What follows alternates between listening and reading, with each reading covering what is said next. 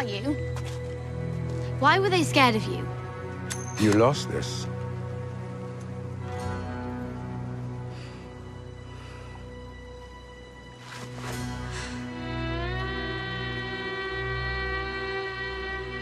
You said there was no Jack and Hagar here. There isn't. A man is not Jack and Hagar. Well, who are you then? No one. And that is who girl must become.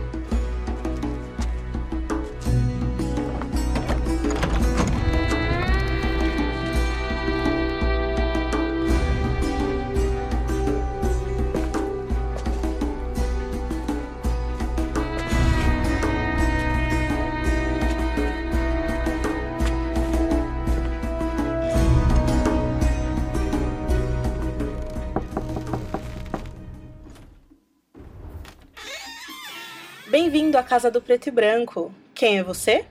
Oi, oi, oi, oi. Eu sou a Angélica, guardiã da masmorra. Tudo bem? Pode entrar, pode entrar? Não, não pode entrar. Resposta errada. Quem é você? Hum, uma mulher. E aí galera, aqui é o Rafael Bacelar, beleza? E aí cara, posso entrar aí nessa parada? Hum, eu não sou um cara, eu sou uma mulher, como você pode ver. Foi mal que eu tava imaginando o cara lá. e a resposta está errada. A sua entrada foi negada. Bem-vindo à Casa do Preto e Branco. Quem é você? Ninguém. Muito bem, pode entrar.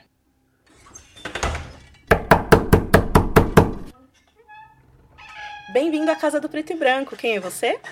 Opa, eu sou o Marcos Noriega. Hum, resposta errada.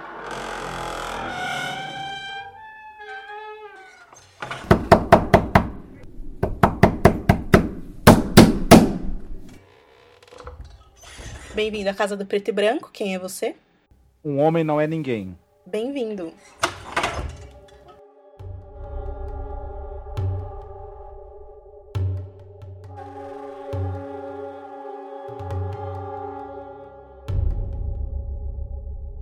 Bom, agora que estamos todos aqui reunidos dentro da Casa do Preto e Branco, a qual a gente não sabe muito bem como é ainda, vamos comentar as cenas do episódio 5. Do segundo episódio da quinta temporada de Game of Thrones, The House of Black and White. Todos estão preparados?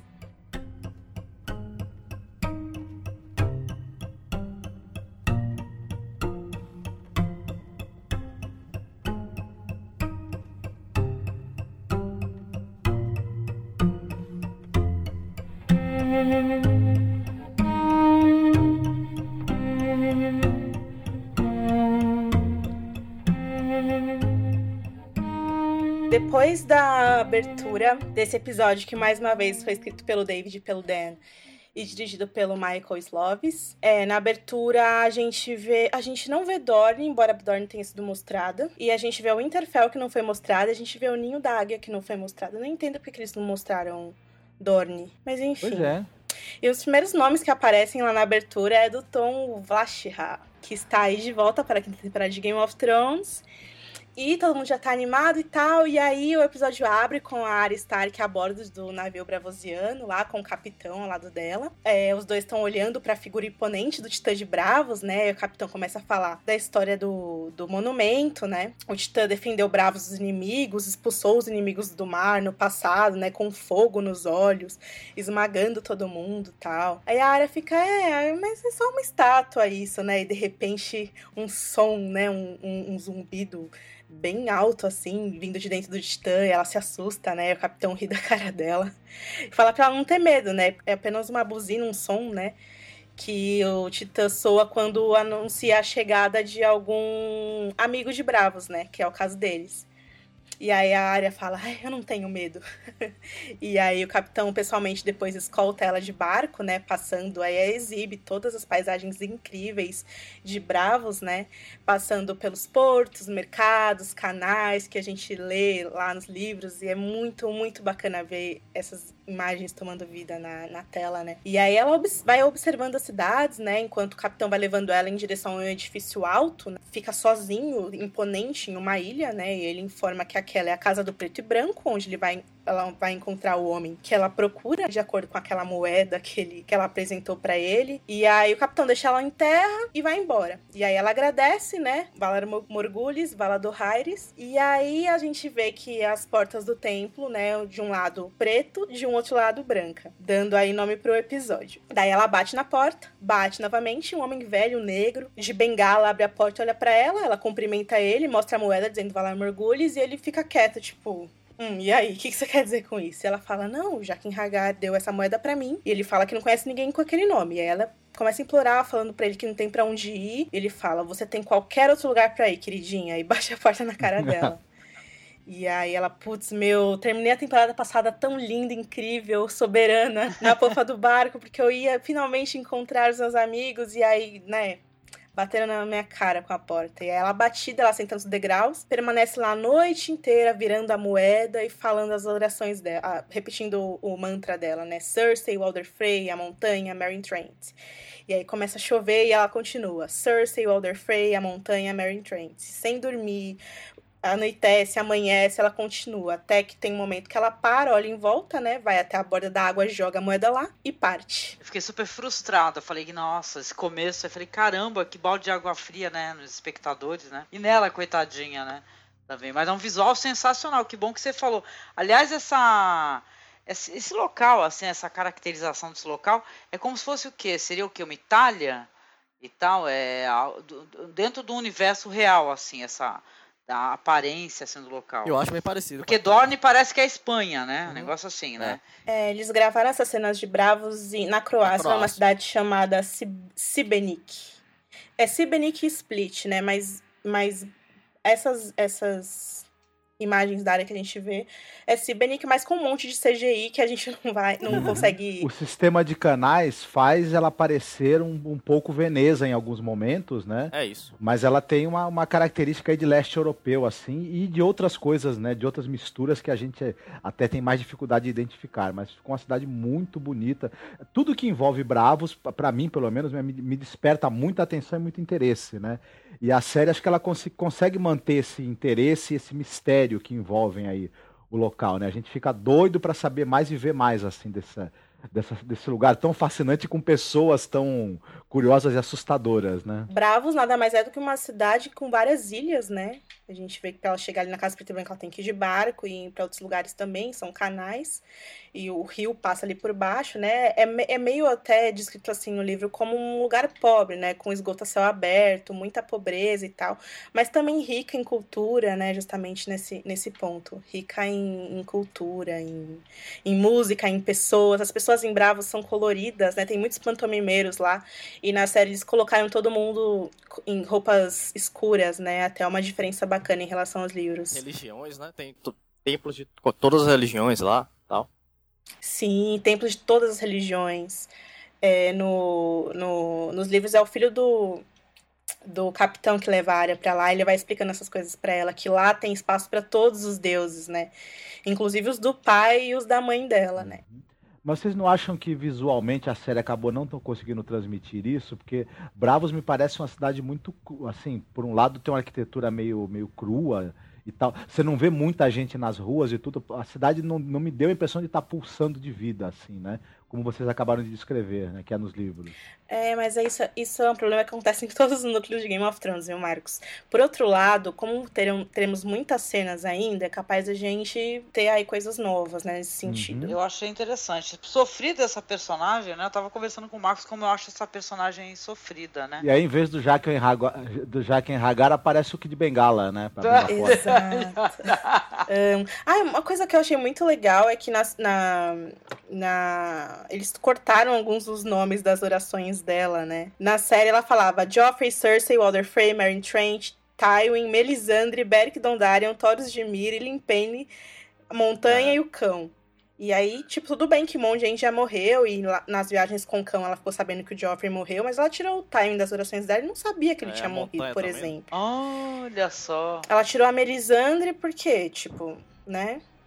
Enfim, isso é no, Na série. no- no- na série, né? Porque no livro a oração dela é outra galera. Bom, então vamos pra Brienne Podrick, né? No pátio de uma taverna. E aí eles veem que tá cheio o lugar e tal. E aí quando eles entram, eles comem, né? O Podrick todo feliz lá, que ele viu uma guria lá oferecendo cerveja, né? Uma bonitinha. E aí ele vai acompanhando ela com o olhar, né? E aí lá atrás ele vê a Sansa, né? Com cabelinho preto e tal. Mas como ele foi escudeiro do tiro, é claro que ele reconhece.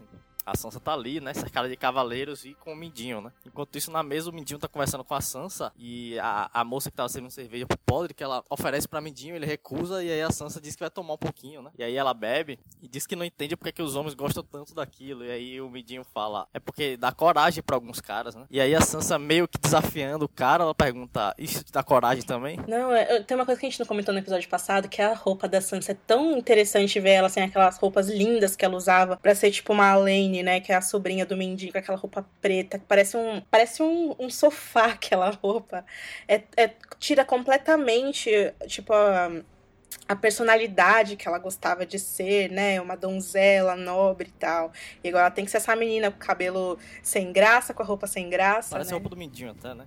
É, parece bastante. No, no episódio passado parecia mais até. Aí a Brienne chega lá tal. Os caras meio que barram ela. E aí o Mindinho fala: pô, pode mandar ela entrar aqui. Eu conheço ela lá do acampamento do Renly, né? Na segunda temporada ele fez uma visita lá. E, pô, a Brienne chega lá com a espada Lannister, né? Oferecendo serviço pra Sansa. Claro que os caras vão desconfiar, né? Tanto que ele fala que o Renly mencionou que a lealdade dela teria, tinha vindo de graça, né? E aí, agora, e aí ele, dessa vez ele fala que aparentemente alguém pagou muito caro por ela, né? Agora. E ela se ajoelha diante da Sansa, né? É uma parada bem dramática, né? Que é a cara da Brienne. Que é até uma coisa bem parecida com o que ela fez com a Catherine lá na segunda temporada. E aí jura lealdade pra ela, protegê-la tal. Diz que serviu a mãe dela. E aí o Mindinho fala, pô, você serviu ao Renly e o Renly morreu. Você serviu a Catherine e a Catherine morreu. O que diabo que eu quero que você sirva a Sansa, né? E aí a Sansa fala pra Brienne, né, que ela sabia que ela tava lá em Porto Real, enquanto ela, que ela tinha ajoelhado diante do rei, e a Brienne fala, ah, mas você também ajoelhou. A Sansa fala que, ela fala que nenhuma das duas teve escolha, né? A Sansa, pô,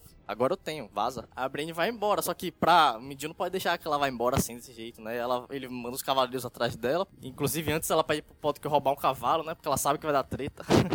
Sabe que a chance dar treta é muito grande. E aí eles dois fogem com cavalos, ela expulsa os cavalos do cara, dos caras lá, pra poder atrasar eles. E sai matando todo mundo, que é uma beleza. A Brienne da série é uma parada bem monstruosa mesmo. É, ela é violentaça nos livros, gente. Ela, o prime a primeira morte dela aí no Festim dos Corvos é muito dolorosa pra ela, assim. É uma parada bem da cavaleira honrada, aquela coisa quixotesca que o, que o Marco sempre fala também, sabe? Da honra, do negócio mega lírico, assim, e tal. E na série, velho, ela mata sem dó. E essa cena que ela mata todos os cavaleiros é muito legal, porque ela di- dispersa os cavalos, todo mundo fica meio perdido, assim, parece meio os trapalhões. É muito engraçado. O diretor, inclusive, Rafa, desculpa te cortar, ele, ele disse que essa cena foi super, super difícil de, de filmar, porque teve uma inundação por causa da chuva, e eles tiveram que mudar muita coisa. Então, o que a gente viu aí nesse episódio não era nada do que tava no roteiro Hum, originalmente. legal. E olha só. E esse rio super caudaloso, né? Porque ele vai parar no rio, caramba. né? Na, su- na sua recapitulação, você esqueceu de contar na parte que o, o Mindinho tá falando com a Sansa, que ela pergunta o que que tava escrito naquela carta lá. Daí ele fala, é, você é muito perspicaz, sabe de tudo, né? E tal. Daí ele acaba falando, é, eu aceitei um pedido de casamento. E aí... Ah, é, tenso, né? é... Como assim? A Sansa fala, ué, mas eu pensei que você, né? Você vai Tava de luto? pela minha titia, né, e tal. É, que casamento é esse aí, Rafa? Não sei não, hein? Bom, vocês estão ligados, né? Quem não viu, mas já viu o trailer, já tá ligado que casamento que é, então... Legal esse núcleo também, né? Da Brienne com o Podrick. É muito interessante. Eu gosto muito desses dois personagens. E, porra, ele é, ele é muito patético, né? Esse menino, né? Eu pensei que pra, pra tu ser escudeiro, tu tivesse que ter algum.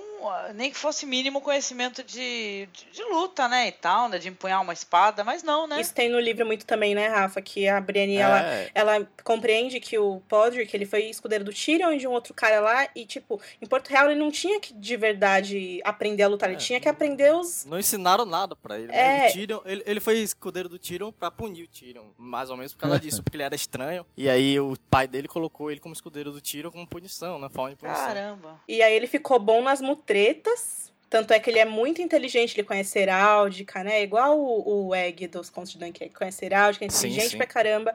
Ele viu o Mindinho, viu a Sansa, sabe? Ele sempre tá à frente, assim, sempre ajudando a Brienne nesse quesito. Legal as cenas de luta também, né? Com aquela espada, né? Que, É. meu, deve, deve cortar tudo, né? Até perseguição lá. pedra. Sim. É, aço valeriano, pô. Tá pensando o quê? Eu quero uma faca dessa aí pra cortar minhas carnes aqui em casa. Uma faca guinso de Westeros.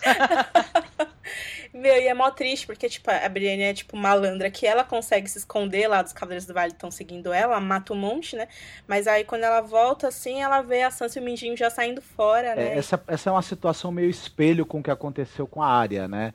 Ela encontra uma das garotas Stark, acaba se envolvendo numa luta que ela não, te- não tinha muita escolha, né? Foi, foi obrigada a se envolver e é, é rejeitada e, e por conta dela estar tá afastada por causa da luta, a, a- a menina Stark que ela tá querendo proteger vai embora, né? Novamente ela falhou em conseguir se aproximar e, e ser aceita como protetora. Pollock né? até menciona, né? Pô, ele fala, pô, as duas recusaram sua proteção, então você meio que tá livre dos seus votos, né? Mas o que, é que a Brain vai fazer depois disso? Não, é, tipo, esse negócio de o que ela vai fazer depois, o jornalista do AV Club é, fez um texto muito bom sobre esse episódio. Ele fala que esse episódio é muito sobre perda de identidade, sabe? Brienne, ela meio que. É o que o Podrick questiona.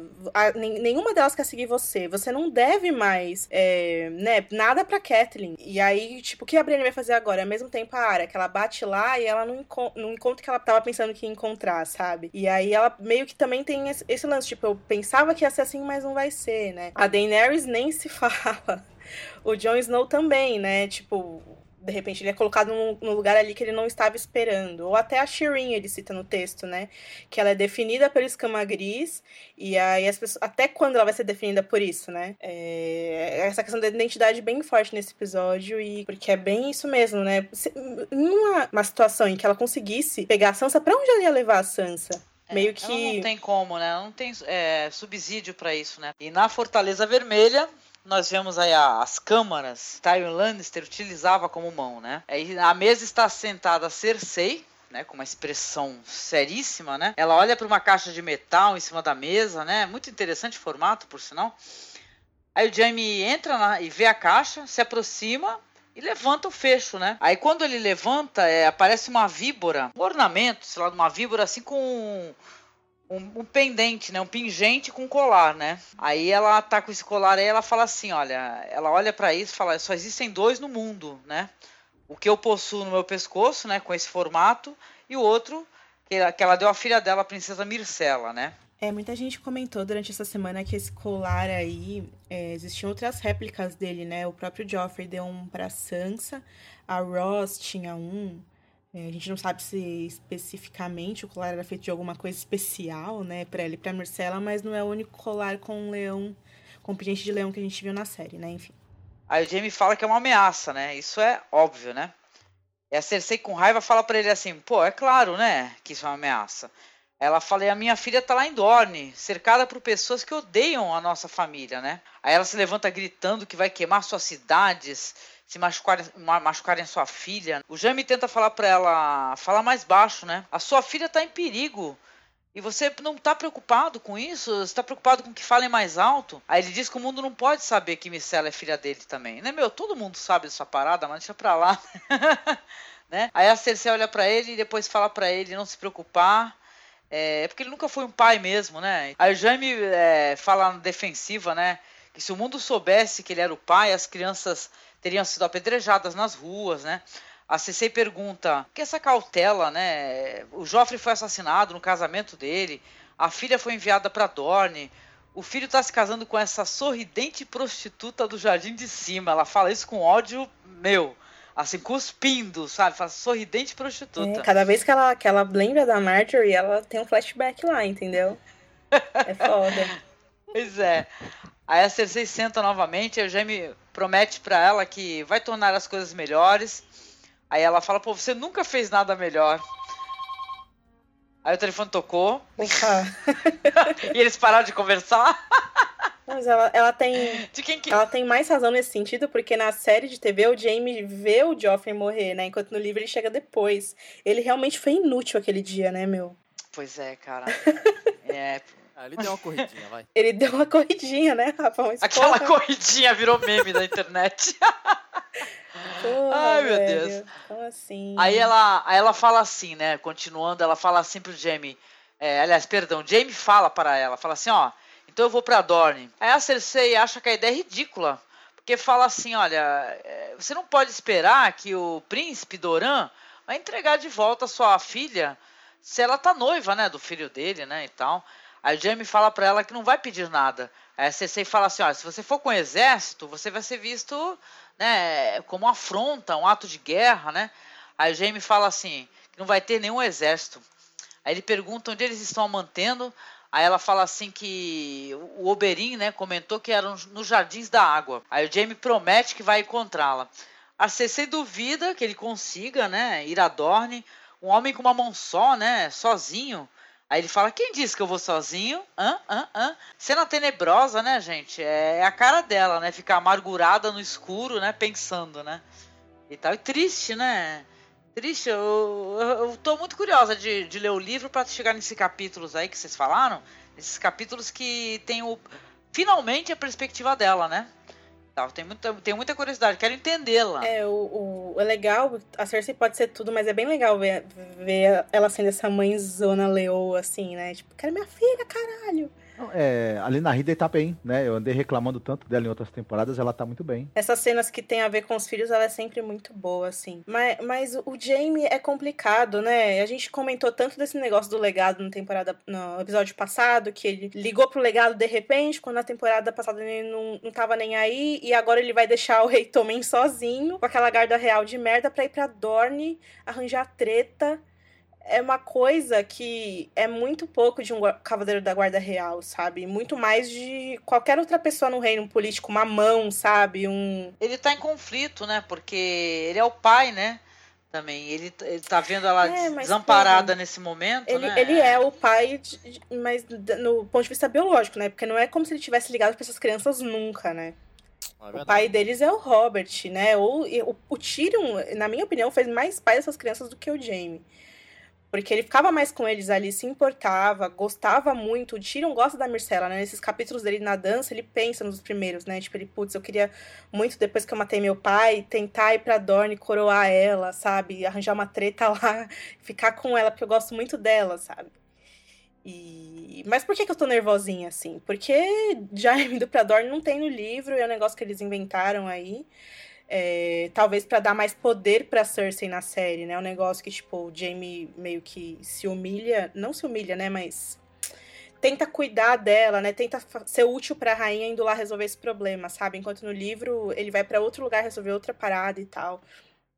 É, Foi esse personagem aí que teve recast, né? A Myrcella, né? Se não me engano. Foi. Sim, foi. É difícil saber também para onde eles vão querer chegar com isso, né? Porque é, os livros eles já têm uma estrutura, uma, já- eles estão se encaminhando para uma solução, e quando você faz esses desvios, você vai necessariamente ter que ter soluções diferentes no final. Ou será que eles conseguem fazer o desvio e depois voltar para o mesmo caminho? Sem, né, sem, sem ter anticlima, sem perder o rumo de uma vez? Isso é complicado mesmo, né? É, mas você tem que ter um desprendimento dessas coisas pra curtir, né? Não, mas eles mudam a. Eles, eles devem fazer essas mudanças pela dinâmica também, né? Ai, Porque até o livro, é, como são, é, óbvio, né? São formatos diferentes, né? E tal. Imagina só se fica só em, no ninho da águia, né? Sei lá, né? Não, Talvez seja, seja mais chato, né? Sem dúvida, sem dúvida.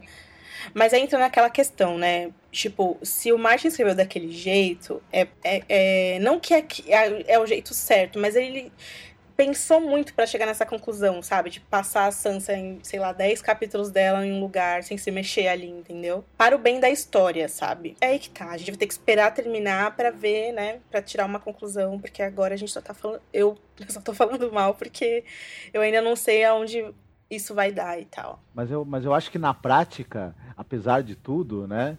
é, a gente tem que esperar para ver no que, que vai dar e tudo, ma- mas na prática teve um anticlímax aí que não se resolveu até agora com o personagem do Jamie. Culminou né? no estupro, né, meu? No estupro foi um banho de água fria na cara de todo mundo. né? A wiki oficial da série lá, a Wikia, eles fizeram um puta artigo é, publicaram nesse sábado, co- colocando onde todos os, os jornais e revistas que deram, como eles cobriram, todas as entrevistas que os, que os diretores, produtores, roteiristas deram em relação à cena de estupro e tal, e eles chegaram à conclusão que realmente foi um negócio que estava tava mal escrito no roteiro e o diretor traduziu para outra de outro jeito e o editor fez de outro jeito e aí virou essa bola de neve. Depois eu vou deixar linkado aqui para quem quiser ver é um artigo enorme que o cara escreveu.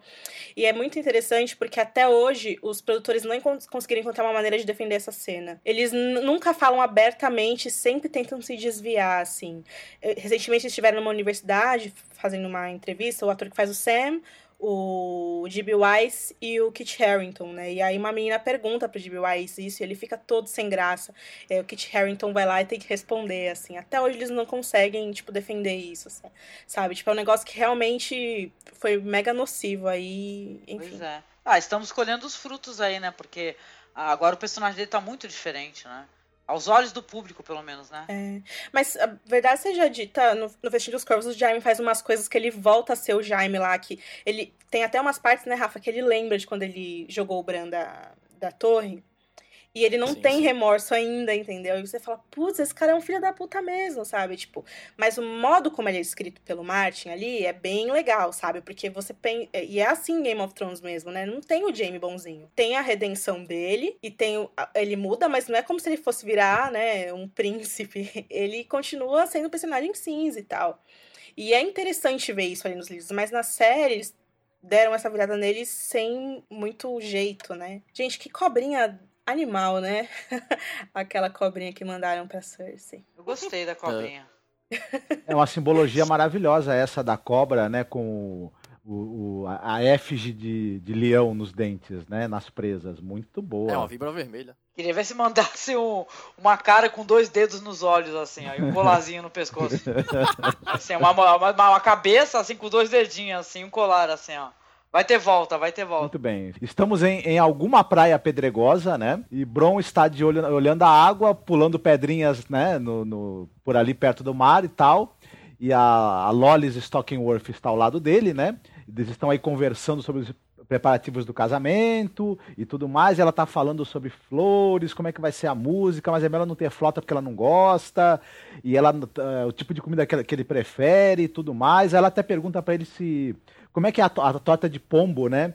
Que eles fazem em Porto Real e ele não tá prestando muita atenção, né? No que ela tá falando, tá perdido em pensamentos ali, ele concorda assim para não, pra não fazer, né, feio, né? E toma ela nos braços e eles vão continuam a caminhada, né? E mais à frente, eles param em frente ao castelo de Stockingworth, né? Uma, aquela fortaleza fantástica ali da, da- das nobres, de uma das nobres famílias da, da Terra da Coroa, né? E o Bron tá com aquele olhar assim, fascinado, pensando, nossa, que castelão maravilhoso esse aí, hein? Quem diria que um dia eu ia, eu, eu ia acabar aí, né? Que beleza, né? Sorbo é. Sorbron da Blackwater. Ó, ó o nome É, maneiro. o, a, a ambição do Bron tá atiçando. Ele olha para aquele castelo e fala: Meu Deus do céu, eu passeando ali dentro, todo na estica, que Aquela maravilha. sopita dele, né? Ele tá com aquele. O jeito de andar dele, né? Meio. Meio aquele cara que ficou rico agora. né?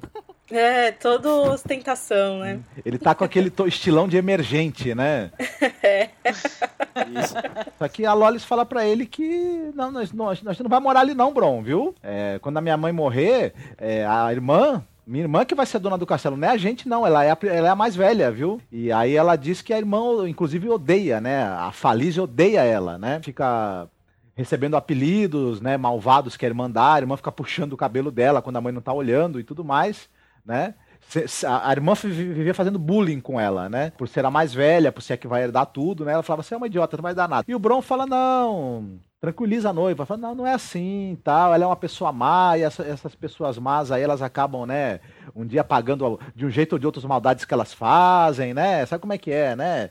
E já tinha tido aquela conversa lá com o Tyrion, né?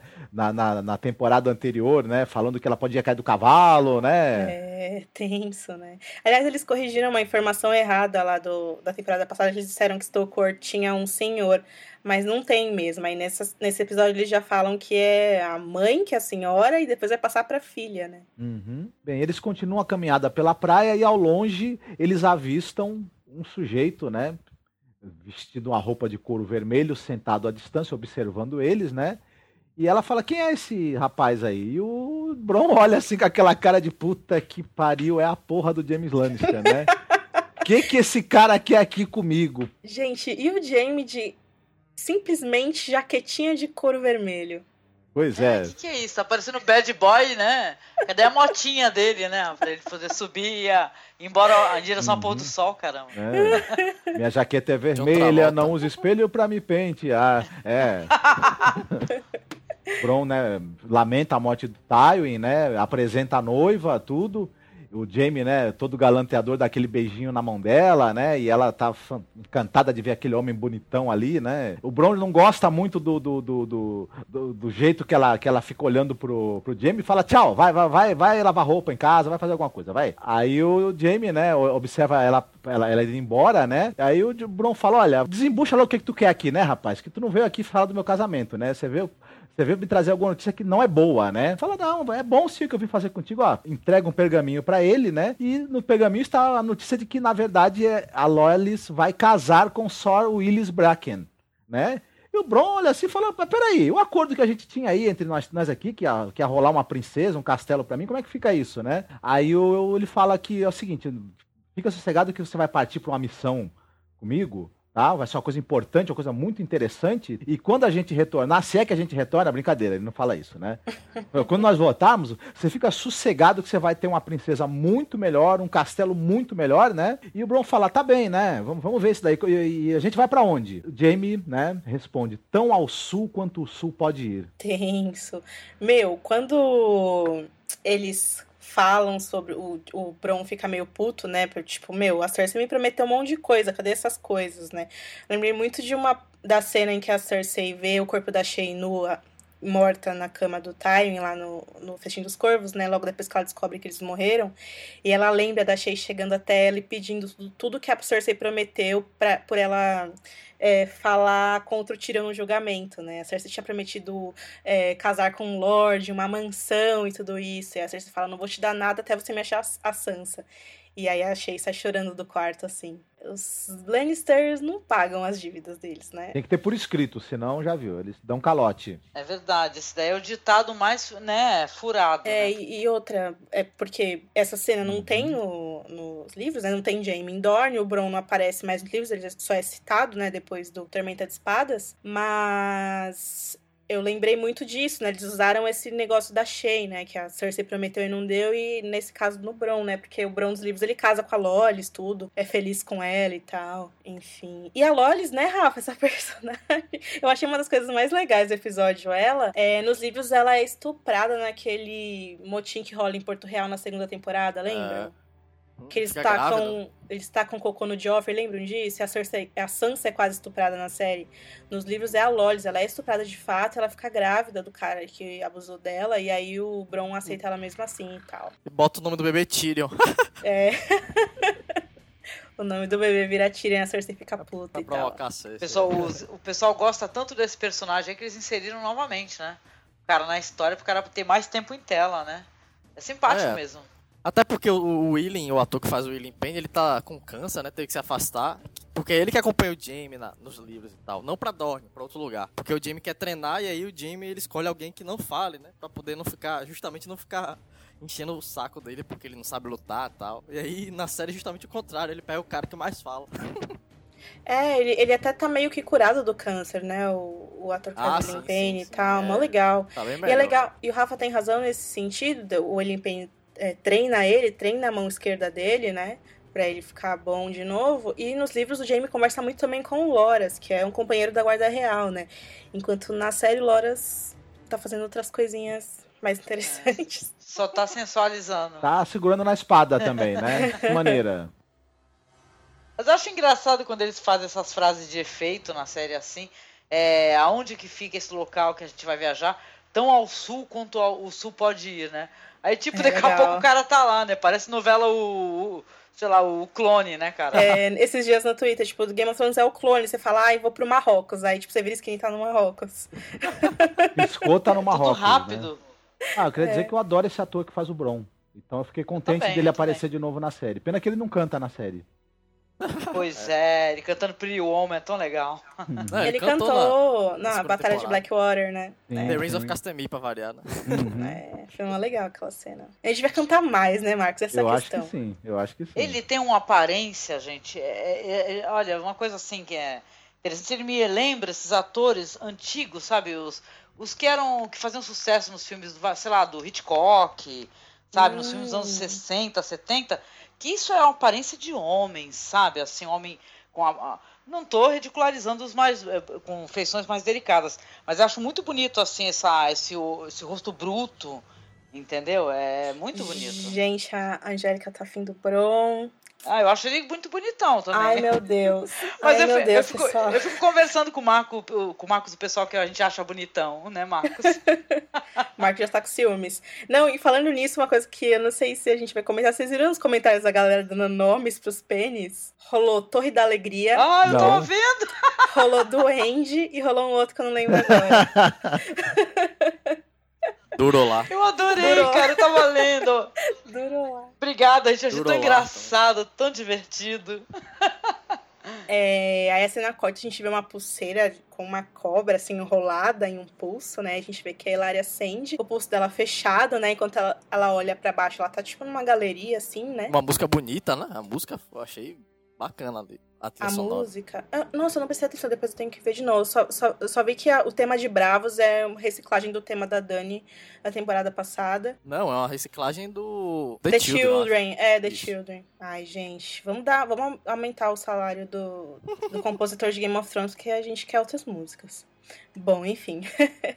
eu não prestei atenção, Rafa, depois Ah, de eu... Dória nova. Presta atenção depois, você vai ver. É legal. É, eu... Quer dizer, nova não, tocou no Oberyn lá na quarta temporada, mas não entrou no CD e tal. Acho que agora que eles vão colocar. mesmo. Eu senti falta, é, realmente os temas eles são reciclados. Eu, eu senti falta de um, de um tema mais marcante que para essas para esses locais que a gente tá vendo pelas primeiras vezes agora, né? Bom, e aí lá tá olhando puta pro jardim e tal, sinistra. E lá a gente vê o príncipe Tristan Martel, né, andando com a noiva dele, a princesa Marcela. Eles estão felizes lá caminhando como jovens atores de malhação, né? Uhum. E aí ela caminha, né, a Hilária em direção a uma outra sala ali da fortaleza, onde tem um homem em uma cadeira de rodas, toda estilosa, né? Nem parece cadeira de rodas aquilo. E aí. Ele também tá olhando o jardim, e aí na frente dele tem um guarda alto, né? Um negão, com uma lança foda, meu Deus, né? Que arma é aquela? É, ele é o Ariel Rota, né? O capitão da guarda do príncipe. E aí ele bloqueia a Hilária quando ela tenta chegar com a lança dele, falando que o príncipe Dora não quer ser incomodado e tal. E aí a Hilária começa a ameaçar ele, puta, né? Falando que vai, se, ela- se ele não se mover, ela vai enfiar aquela lança no. E aí o Dora, ô pessoal, que que é isso aí? Pode entrar, pode entrar. E aí a Hilária entra com raiva, né? Já entra acusando ele de estar ali sentado, olhando pro nada, sem fazer porra nenhuma, enquanto o irmão dele foi assassinado, né? Daí ele fala, meu, o Oberyn morreu em julgamento por combate, em uma morte que é legal perante a lei, eu não sei porque você tá aqui reclamando, né? Daí ela, é, mas o seu irmão, e o Doran já corta ela falando assim, o... você não precisa me lembrar que o Oberyn era meu irmão, ele era meu irmão muito antes que você fosse qualquer coisa pra ele. Hadouken! E aí a Hilária pergunta, né, o que, que ele vai fazer então, né? Ele fala, eu vou enterrar meu irmão, ficar em luto pela perda. E ela fala, ah, e aí, e depois, né? Daí ele fala, olha, eu sei que você quer que eu vá pra guerra, toda Dorne quer isso, mas eu tenho sorte porque sou eu que decido as coisas, não toda Dorne. ele só dá aquelas quebradas fenomenais nela, né? Sim. E todo sentadinho lá, olhando pro jardim, tipo, né, resoluto. Daí a Elaria fala que, meu, as serpentes de areia estão comigo. A gente tem o amor do povo e a gente, elas vão vingar o pai delas, enquanto está aí sentado nessa cadeira sem fazer nada. A Elaria continua a reclamar, fala que, que o, que o Oberyn tá morto e aquela menininha Lannister tá lá pulando nos jardins dele, comendo a comida deles, respirando o ar deles, né? Quantos outros irmãos e irmãos terão que morrer nas mãos Lannister, né? Antes do Dorian tomar uma decisão, sair daquela cadeira e fazer alguma coisa. E aí ele, ela pede, né, pra poder é, dar, dar essa vingança usando a Myrcella, né? Mandando pra Cersei um dedinho da menina de cada vez. Ah, Penso. Daí o Dorian olha pra ela, finalmente, né? Até agora ele não tinha dado aquele. Não tinha nem se direcionado pra ela, né?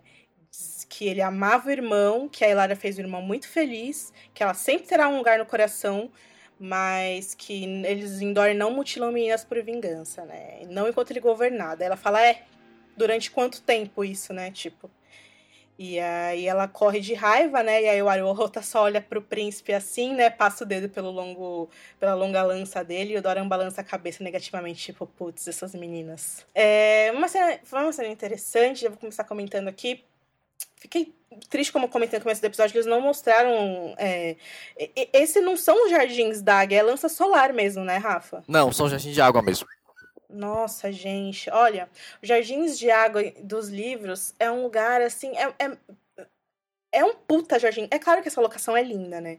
Mas não se compara assim com aqueles livros, que além de ser um puta jardim incrível, com umas fontes, tem um monte de criança em Dorne lá se banhando tal.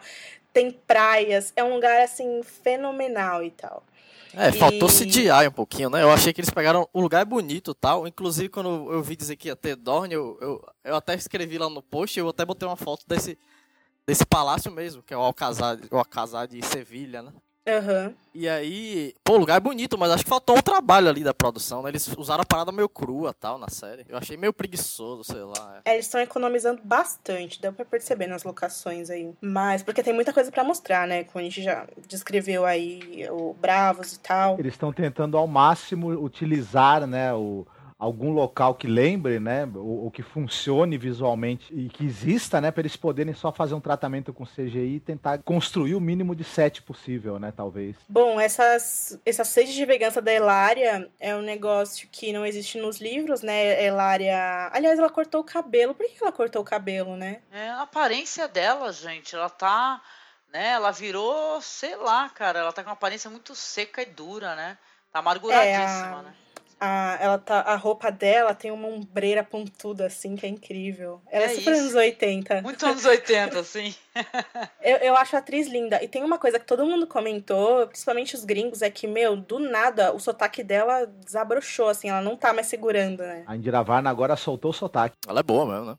Ela é boa, cara. E então, essa questão da vingança, a Hilária dos livros, não, ela, ela é muito parecida com Donna nesse sentido de de estar é. tá em luto e não querer nada, porque em Dorne todo mundo quer vingança, né? O povo na rua fica louco. Aí tem as, as oito filhas do Oberyn putas, né? Uhum. E. Ele só enfim, tinha oito filhas? É isso que eu ia perguntar, meu. Que é, ele fala das ela fala das filhas, o cara tinha um monte de filha, meu. Só oito, porque do jeito que ele era é pra ele ter mais, né? Tudo adulta, né, meu? Quantos anos tinha o Oberyn, meu? Do, do Oberyn do, dos livros, né? É, são oito filhas, os serpentes de areia mais velhas são quatro, e aí tem as quatro mais novinhas, tem, né? Tem as crianças também. Mas, é... e aí a Elaria não quer isso, né? Quem é muito vingativa nesse lance é a Ariane, que é a filha do Doran, que eles cortaram da série também. É. E também cortaram o Quentin Martel, que é, que é o filho, filho dele. Que é outro filho do. Enfim. Uhum. E são uhum. todos personagens que nos livros, gente, eles têm pontos de vista e tal.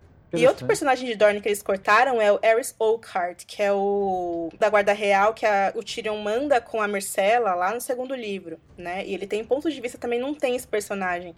Ou seja, eles, eles meio que transformaram a Elara numa mistura de Ariane com não sei o que e ela tá nervosa, uhum. cara. Muito nervosa. E sei lá, velho. É, é, muito, é muito estranho. É muito. Faz sentido, porque é uma puta atriz, né? No mesmo caso do Bron. No mesmo caso do Bron, a série quis continuar trabalhando Mas... com eles e tal.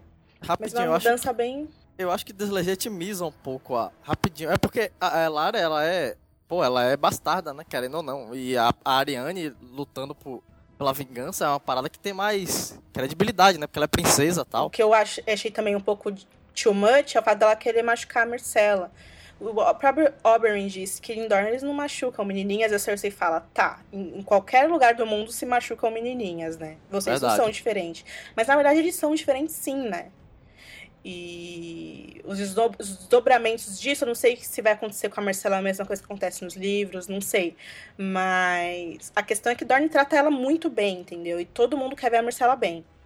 E aí agora mostra a Elária meio querendo cortar os dedos da menina para mandar pra mãe. É meio bizarro, é meio contra o que o próprio homem que ela amava acreditava e tal, enfim. É, ele nunca ia querer esse tipo de, de atitude, né? E, e, é interessante ter um, um, um, povo, né, um, ou pelo menos uma família nobre que tenha limites né, morais e tal. E é um bom contraponto para os Lannisters, eu diria, né? E tal. E eu também eu fiquei contente de que o Alexander Siddig está no papel do, do Doran. Tal. Eu gosto muito desse ator e tal. Eu acho que ele andou meio sumido aí um tempo, né? Achei ele bem envelhecido, ele é bom, né, né? Não sei se ele também tá muito maquiado para parecer bem mais velho, né? E tal, mas ele é um excelente ator. Então, pena que pelo jeito vão cortar um pouco, né, do, do, do, espaço que esse núcleo de Dorne poderia ter, né? Diminuíram um, os personagens e tudo mais, né? Talvez ele tenha menos tempo e destaque do que ele tem nos livros, né? Ou talvez tenha mais, né, mesmo? Porque como tiraram alguns, Uhum. quem sabe. Então, É, deu pra perceber que a Elaria vai ficar aí sendo uma das personagens. É bom que a gente tem mais atriz, né? Mas, meu, o pessoal ficou puto. Cortaram muito de Dorne, assim, Com e tal.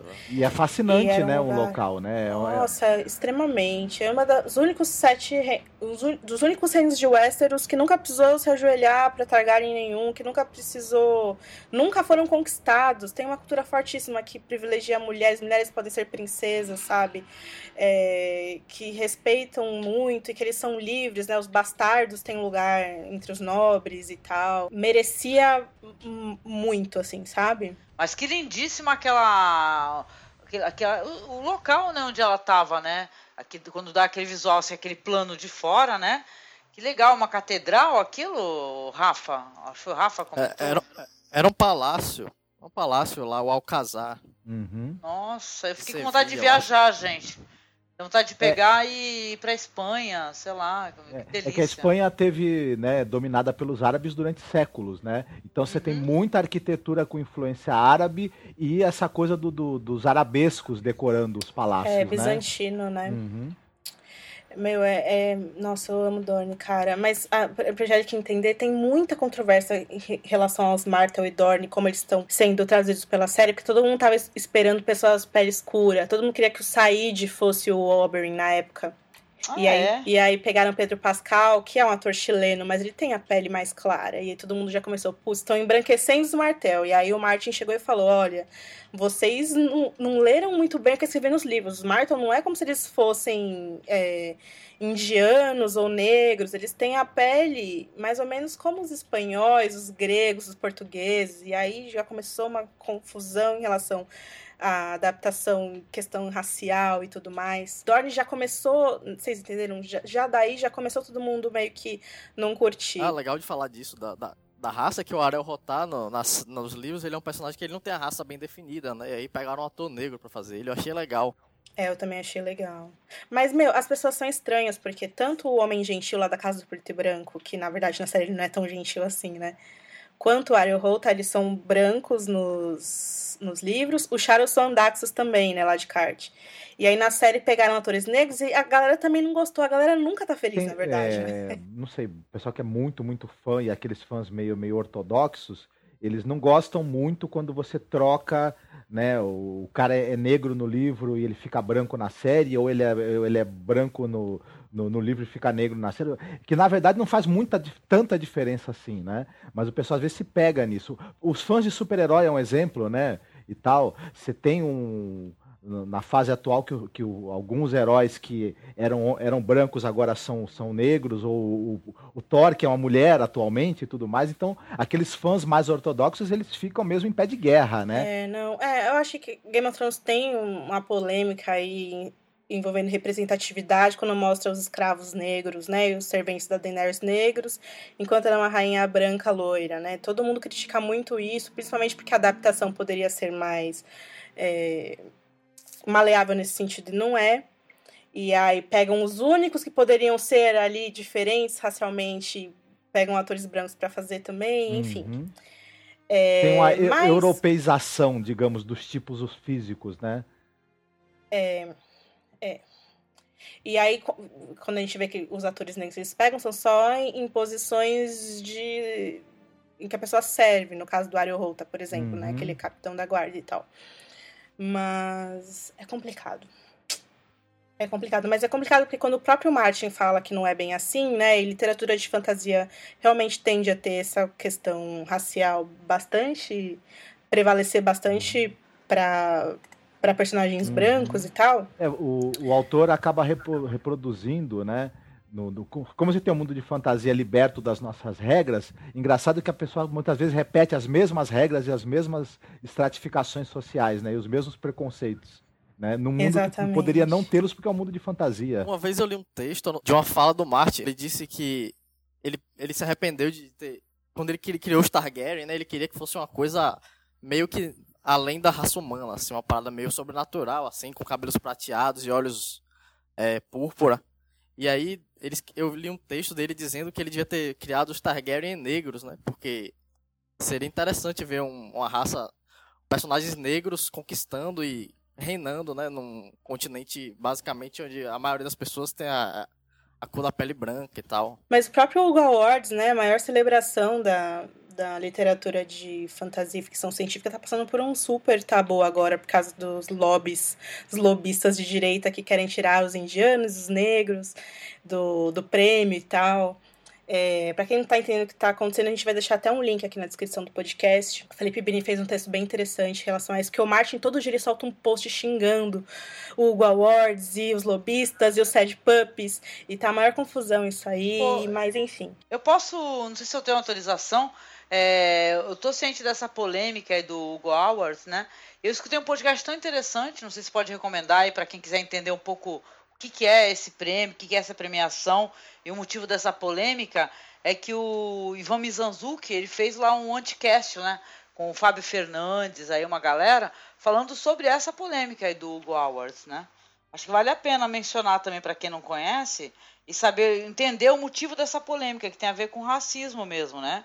Aquele negócio do cara que produz conteúdo é, de ficção científica, space opera, é o branco médio, né, e tal, e, e já o mundo é maior do que isso, né? Uhum. Acho que vale a ah, pena. E, e, e, também tem uma coisa engraçada que. É, tudo bem que não é o espaço para a gente falar sobre essas coisas aqui, mas talvez tenha a ver com, com essa. Com, com essas questões que a gente falou da série, que é essa cavalgada aí do conservadorismo, né? O, o conservadorismo saindo do armário e reagindo né, a essas mudanças e, e, essa coisa da sociedade evoluir. Né? Então o conservador ele sempre fala, olha, eu estou lutando para conservar valores humanos, valores tradicionais, ou seja, é, mulher, esse negócio da mulher ter muito espaço, do negro ficar tendo muito espaço, eu quero que volte tudo como era, né? E tal, né? Essa ideia é, todo conservador ele é, em última, em última análise, um, um, louco, né? Ele quer conter o avanço social, as mudanças e a evolução do pensamento humano. Ele quer que volte atrás porque ele se sente desconfortável com as mudanças, né? E é, tanto, na, tanto na, na, na, nas artes, o conservadorismo também está saindo do armário e também fazendo sua pressão, seu lobby contra a representatividade que as minorias estão tendo cada vez mais nas artes, né? Seja arte narrativa, seja na TV e tudo. E resta a gente abominar, né? Essa, essa, essa saída do armário do conservadorismo, fechar a porta do armário para ver se ele volta para lá e fica lá, né? Que isso aí é a lata é, de lixo cara, da história, certeza. né? O lugar do conservadorismo cara, isso aí que você falou, é... Né? Com certeza. Isso que você falou é interessante. Ó, oh, Marcos, esse episódio tem uma cena interessante que é o filho da arpia lá, que é descoberto pelo Dario e pela e pelo Verme Cinzento, né?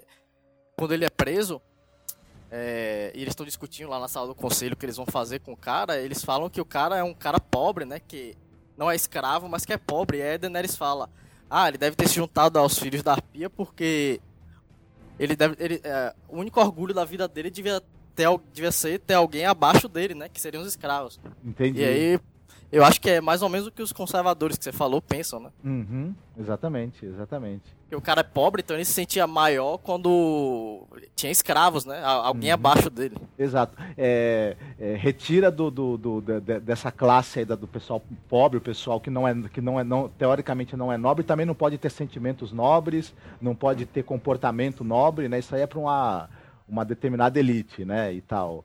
O, enfim, é muito complicado isso, né? Ah, aqui no Brasil mesmo, né? Que quando os escravos, é, os que conseguiam liberdade, eram escravos libertos, eles conseguiam alguma alguma condição financeira, eles também arrumavam escravos, né? Então, né? então é isso aí, é essa condição, essa espécie de diálogo aí.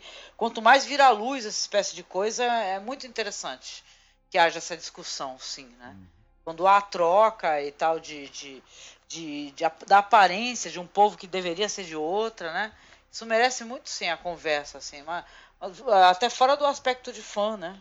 De repente. Uhum. Acho que a questão central aí da representatividade racial na cultura pop é a questão de identidade. É fomentada, né, é, através do cinema, da literatura, das artes em geral. Existe aí um padrão de beleza que ele evoca aí apenas que se que se adore, né, que se goste, que seja bonito apenas um tipo racial, né? E além da representação branca, a falta de representação de mulheres, né, e homossexuais aí em papéis importantes como diretores de cinema, roteiristas e até papéis de protagonismo, né, em, em algumas em algumas peças, né, como filmes, séries e por aí vai. E isso é na, nada mais é do que um, um reflexo de como nós pensamos e as pessoas é, hoje, no século XXI, elas estão mais envolvidas com isso, com esse tipo de discussão, porque a cultura pop, como centro né, de toda a atenção que a gente tem enquanto consumidores de arte, ela pode ditar novas maneiras de a gente se relacionar com as pessoas e ajudar a quebrar algumas barreiras é, em relação a isso. Ah, é. É, eu achei o texto em inglês aqui do Martin, né? Falando que ele devia ter feito os, os Targaryens negros, mas aí depois ele fala no final do texto, ah, talvez não, tenha sido, não tivesse sido uma boa ideia, porque os Targaryen eles não eram tão heróicos assim, né? Eles eram uns caras bizarros, loucos, monstruosos. E aí ele fala, pô, mas ainda bem que a ideia veio 20 anos depois, né? 20 anos mais tarde. E só mais uma coisa também, a, a arma do Arel Rotar, né? Que todo mundo tá nessa de é lança, é machado, é preto e dourado, é preto e azul, branco e dourado, não, é... Que é mais, tá mais pra uma glaive, uma arma europeia, né? que é chamado de Naginata no Japão, que é uma espécie de. É, parece um machado mesmo, mas tem aquele cabo mais longo e tal. Tem um vídeo que eles fizeram sobre as armas de Dorne, né? E eles chamam de machado o tempo todo mesmo. Porque no livro é um machado, né? É, mas aquilo não é um machado, mas aí você tá falando que é um machado, então ok. é um machado que não é um machado. É, é acho que é uma, uma glaive mesmo. Em Mirim, então, a gente vê uma tropa de maculados e segundos filhos andando pelos becos lá da cidade, né? Que lembra até os becos de Bravos bastante. porque é tipo tudo, a Croácia é toda aquelas, aquelas construções bem parecidas. E aí o Dario observa que os maculados eles são muito visíveis, né? E por isso que eles não conseguem encontrar nenhum filho da Arpia, porque os filhos da Arpia sabem quando eles estão chegando e tal. Aí o Dario fala que os homens dele eles se misturam com o pessoal, bebem, vão nos, frequentam os bordéis e tal. E aí o Dario leva eles até uma porta, né? Eles entram lá. E aí os vermes cinzentos maculados eles revistam o quarto inteiro e não encontram nada. Aí o Dario fala: Ah, cara, você. Eu achei até bem legal essa fala. Ele fala que os, os maculados eles perderam o medo, né? E como eles não temem nada, então eles não têm a necessidade de se esconder, né? Tanto que eles acabaram se esquecendo, né? Como é que se esconde. E aí ele pega, ele ataca uma parede, né? E acaba atingindo o cara que tá atrás da parede ali escondido, né? É um filho da arpia. E aí né, eles levam o cara, né? Preso. Aí na grande pirâmide a gente corta pra cena da Daenerys lá com o um pequeno conselho dela, né? E aí a gente vê o moçador, que é aquele escravo que ajudou, ajudou na tomada de Meirin, lá, lá, na quarta temporada. E ele disse que Daenerys deve matar o homem, né? Pra mandar uma mensagem para os filhos da Arpia e tal. E o, Dario também concorda. Diz que o homem não tem mais informação nenhuma, que ele já, já interrogou o cara. Antes deles decidirem o destino do cara, eles discutem, né? Porque o cara, ele, ele morava naquela casinha ali. E eles discutem por que esse cara ia querer se juntar aos filhos da Arpia e tal. Se ele é pobre, não é mestre de escravo nem nada.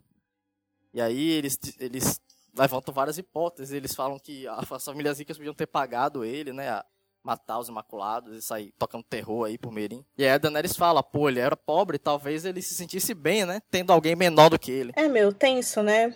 É, o Moçador nos livros, agora que a gente já sabe o que acontece com ele, né? Os livros, ele é irmão da, da Miss Sunday. A diferença, né, pra Daenerys da série pro livro, no primeiro capítulo dela na dança, a gente vê ela vestida com um tocar, que é aquela roupa típica da, do, dos figuras importantes nas cidades livres, que é basicamente uma cortina amarrada que você não consegue andar direito. E ela, ela meio que, que se infiltra ali para ela, ela, se esforça mais para fazer a, a, cidade ser parte do conselho dela. Então tem algumas pessoas ali nos livros que, que são de Meereen que ajudam ela mais do que o moçador, que é tipo um menino que veio de uma escravidão e é claro que ele ia fazer coisas né, impensáveis ali dentro do, do conselho dela, sabe? E aí, o que é mais.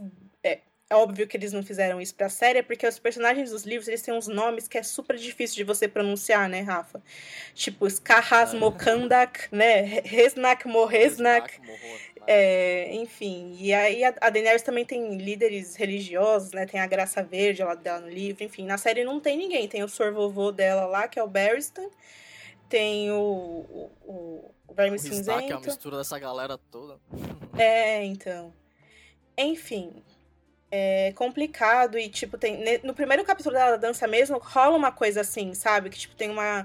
O, o, o- eles suspeitam, né, que os, os nobres estejam envolvidos nos assassinatos com os filhos da Arpia e tal, e a Dani é, meio que decide em deixar eles irem embora da cidade, mas ela vai ficar com os filhos dele e com a grana deles, entendeu? Ao invés de matar. Enquanto na série, ela vai punir diretamente quem tá envolvido aí. Isso tem outros desdobramentos também. Depois do livro, a gente com certeza isso vai ter na série também, mas enfim. É complicado, complicado falar de Daenerys sem ficar falando mal dela. É, Deixa, quem deixa mais eu quer falar? perguntar. Eu tenho uma pergunta. É, não sei, no livro isso daí é, é- melhor mostrado, assim, porque essa cena aí do, do, do cara chegando lá com o Imaculado e tal, ele enfiando uma faca na parede, tinha um cara lá, ficou meio bizarro, assim, porque, porra, como assim tinha um cara lá na parede, entendeu? É, foi só pra mostrar quanto o Dario é incrível. Ele tá sempre à frente das pessoas, sabe, Angélica? E ele sempre vai descobrir primeiro as coisas com a daga dele incrível. E vai matar pessoas, entendeu? Pô, o Dario é mó CSI, né, cara? Porque como é que ele chega assim, para numa casinha eh, do nada, enfia a faca na parede, tem alguém lá, caralho, o cara cai com uma Sentidos estante. super aguçados. Porra. É, o sentido da aranha. Isso. É, ele é uma pessoa, nossa. Eu lembro. Mas era, mas era pra dar uma lição, né? Falar assim, ó, vocês estão aí tão se achando acima do bem e do mal aí que vocês pararam de entender que o, que o mundo não é assim que funciona, né? É, o Dario ele é todo cheio dessa, dessa Ah. coisa estranha. Eu tava revendo as cenas de Yonkai é, da terceira temporada. E, nossa, é tudo muito exagerado com aquele Dario antigo ainda. Uhum. E ele coloca o punhal no pescoço da Missandei, e ele entra e vê a Dani nua na banheira, e, e não sei o quê. E É aí o, ele vai Dario, lá... é o Dario Locomia, né? E tal, né? Saudade dele. É, lembra daquela cena em que é, ele- é o, o Jorah, o Verme Cinzento e ele, que eles invadem Yunkai à noite, conquistam a cidade, aí o Jorah chega todo ensanguentado, tipo, Dani, consegui. Daí ela pega e fala, tá, mas cadê o Dario?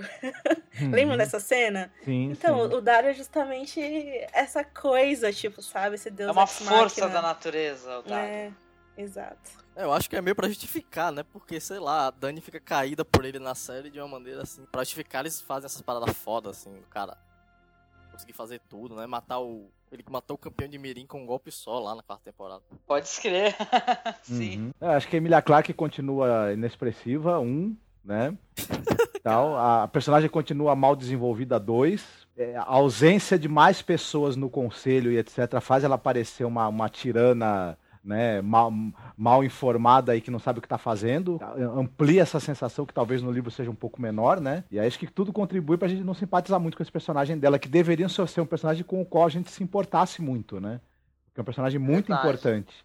E ele não tá a condução aí do núcleo dela, eu, eu- talvez por conta do pró- próprio personagem dela, pra mim não tá funcionando 100% não. É, mas pra mim é muito isso, sabe? Falta mostrar pessoas em Meereen ajudando ela, porque enquanto Uhum. ela ficar falando a lei é a lei, a rainha não é a política, essas coisas que não fazem sentido nenhum, Pois que é é. David Dan que fica inventando essa merda, que a R. Martin escreveu porra nenhuma disso, entendeu? Enquanto rolar isso, não vai ter Daenerys pra ninguém seguir, assim, as pessoas estão do lado de fora da TV, as pessoas estão lá de dentro, é claro. Uhum. Mas segura aí essa emoção que a gente ainda vai falar muito mal dela, porque tem a Opa. cena lá do final pra gente comentar. Uhum. Eita, é verdade. Pois é. Agora sou, agora sou eu, né? Agora eu vou falar de um personagem querido, né? E tal, e pinguço, né? E tal, é que fica bebendo pra esquecer as tristezas, né? Que nem aquela música lá, né? Aí a gente vai, a gente vai ver uma liteira luxuosa que percorre Essos e dentro dessa liteira está quem? O Tyrion, né? O Tyrion com o querido Varys, né? O Aranha, né? É engraçadíssimo esses diálogos assim, né? um certo até alívio cômico, né? Eu acredito. Até porque começa a cena ele olhando a taça, o Tyrion, fala assim: ah, tem um inseto aqui na taça. O- Aí o Varys, é, de repente assim você se alimenta de alguma coisa que não seja líquido, né?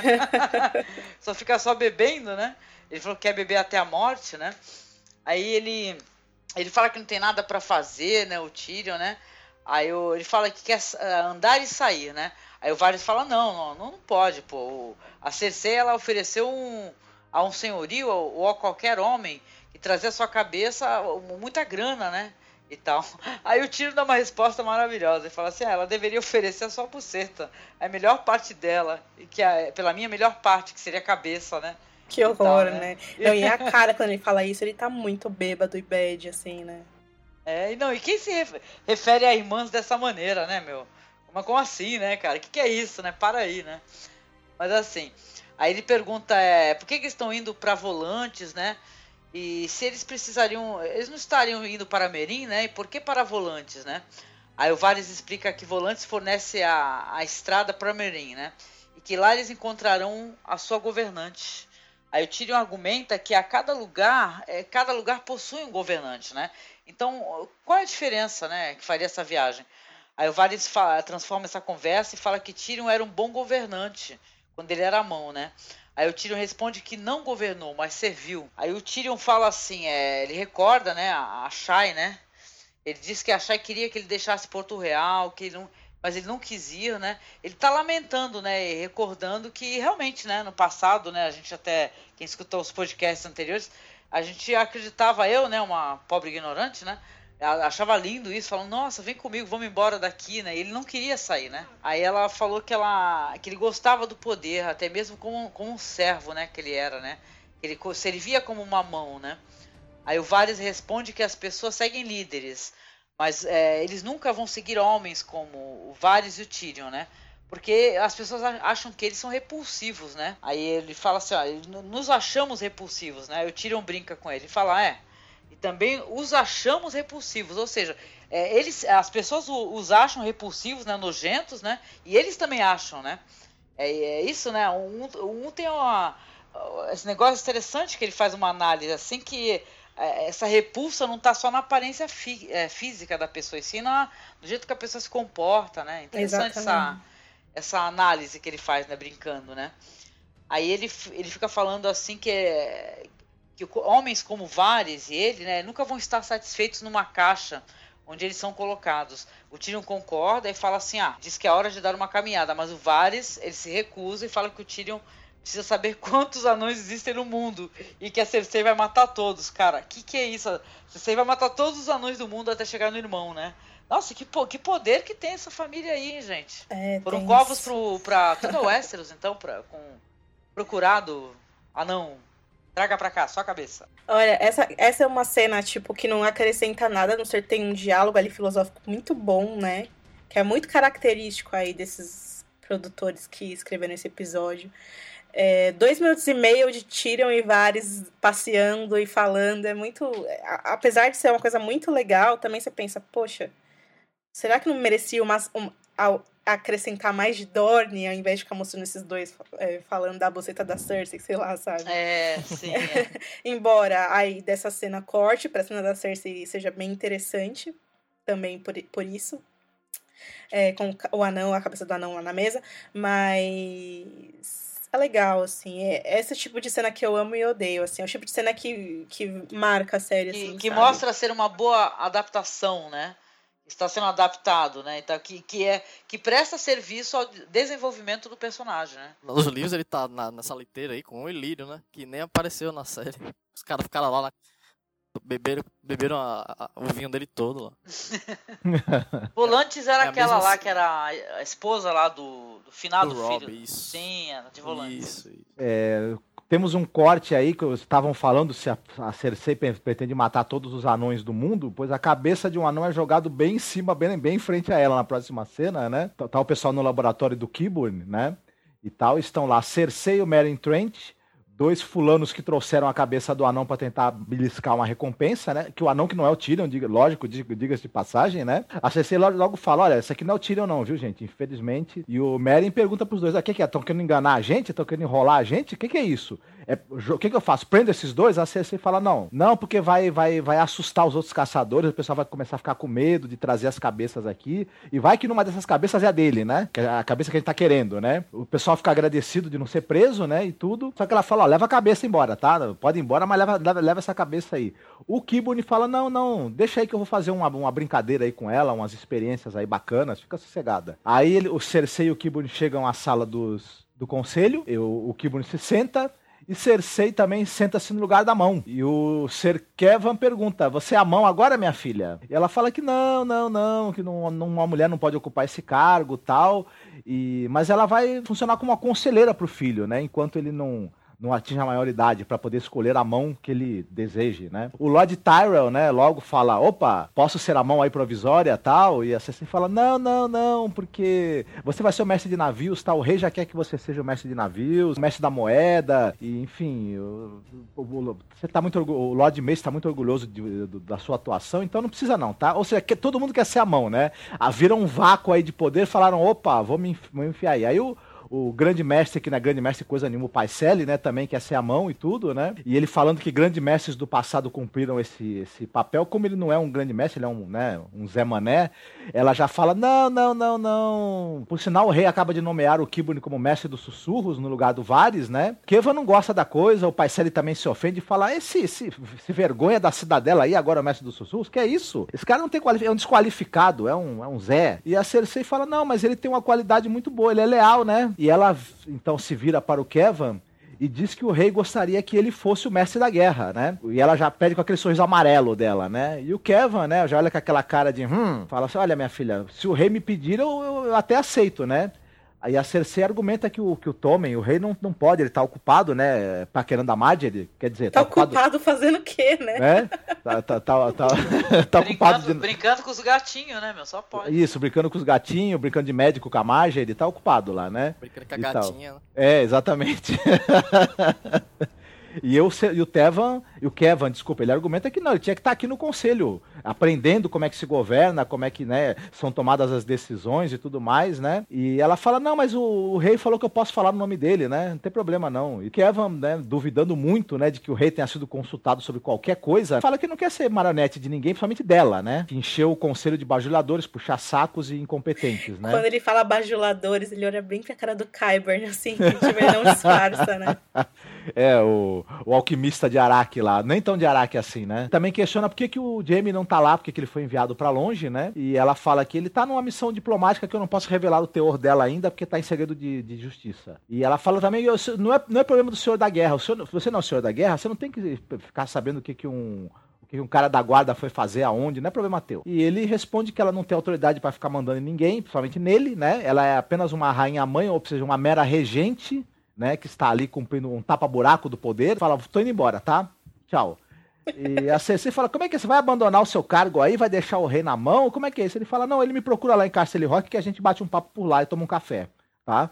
E tchau. Você não tá convidada não, tá? Só, só, pra, só pra te avisar.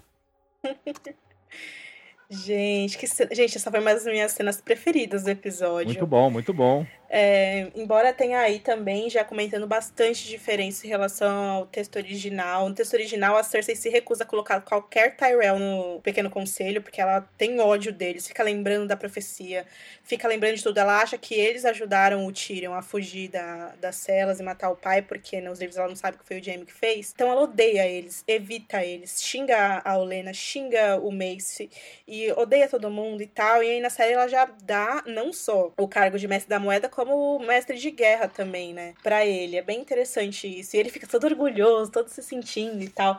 E no livro ela dá o, car o cargo de mestre dos navios, né? Não é mestre de guerra, é mestre dos navios pro Warren Waters, né, Rafa?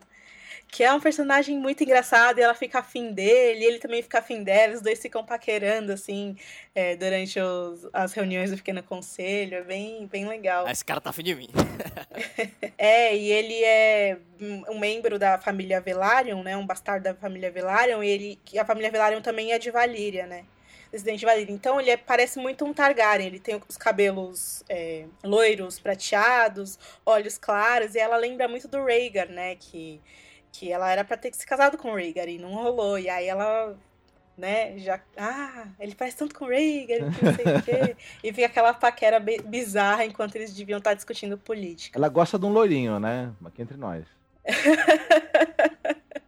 pois é, pois é. Ela tá pondo as asinhas de fora, querendo é, colocar as raízes, plantar as raízes no poder, né? E tal. Só que vai ter resistência, né? Ela, é uma, ela, ela não é uma pessoa nada querida, não é uma pessoa competente para nada, né? É, o legal é, é que no, nos livros o mestre da moeda dela é o Harry Swift e em certo momento ele tem que ir para Bravos. E, então isso quer dizer que o Mace Tyrell vai para Bravos. Na verdade, a gente já sabe que ele vai, né, Rafa? Porque teve, vazou falso de bastidores em que eles meio que encontra a área, assim, é bem legal.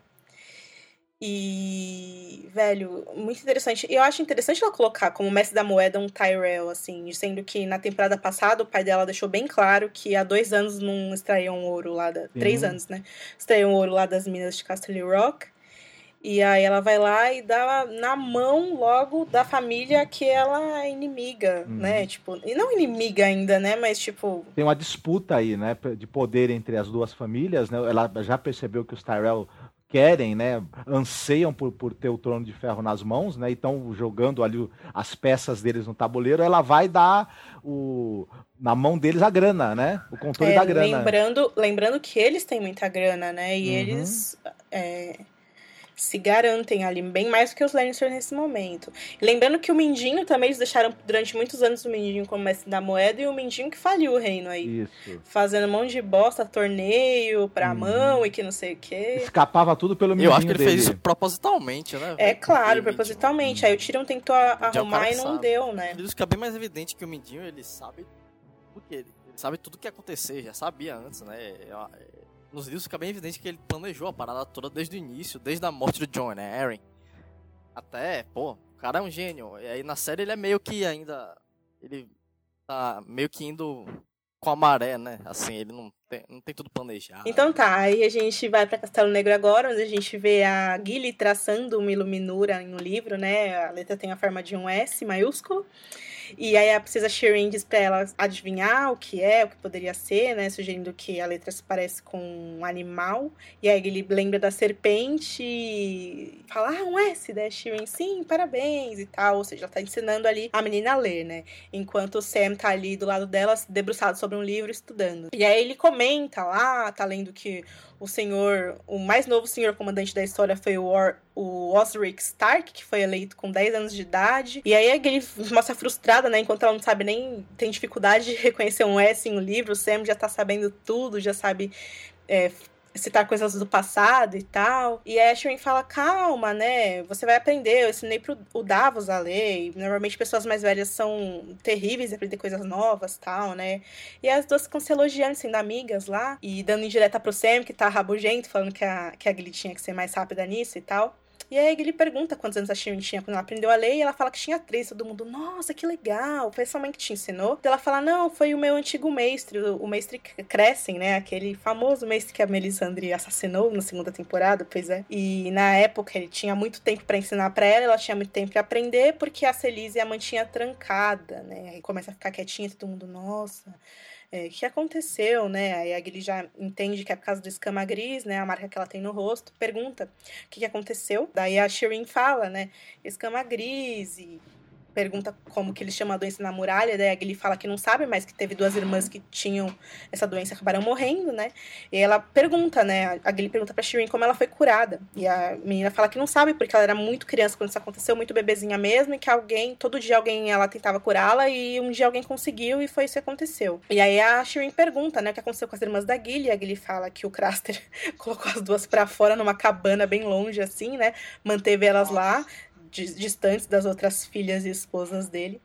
E aí ele fala que ela ouvia elas, as irmãs, né, principalmente à noite, né, elas começavam a soar como se não fossem elas mesmas, e que elas viu uma vez só quando elas já estavam morrendo, né, cobertas com aquelas escamas pelo corpo e agindo como animais.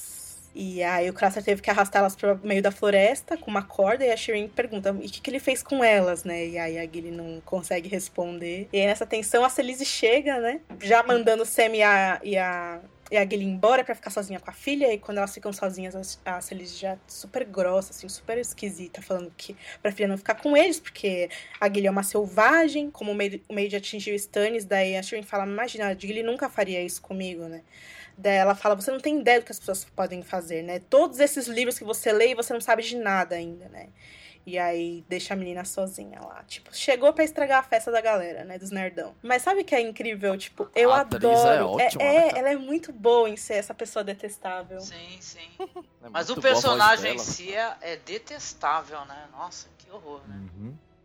Mas é mais uma prova da- do talento da atriz. É, se a gente consegue detestá-la, ela é porque ela tá fazendo o trabalho dela direitinho. O Rodrigo entrou aqui na- no podcast pra falar que o, provavelmente o Sam tava pesquisando o Osric pra ver a idade do, do comandante mais novo, pra ver se o Jon Snow poderia ser eleito, né? Ah, Com certeza. genial, É verdade. Essa questão do escama gris é mó mó engraçado quando termos- o episódio terminou.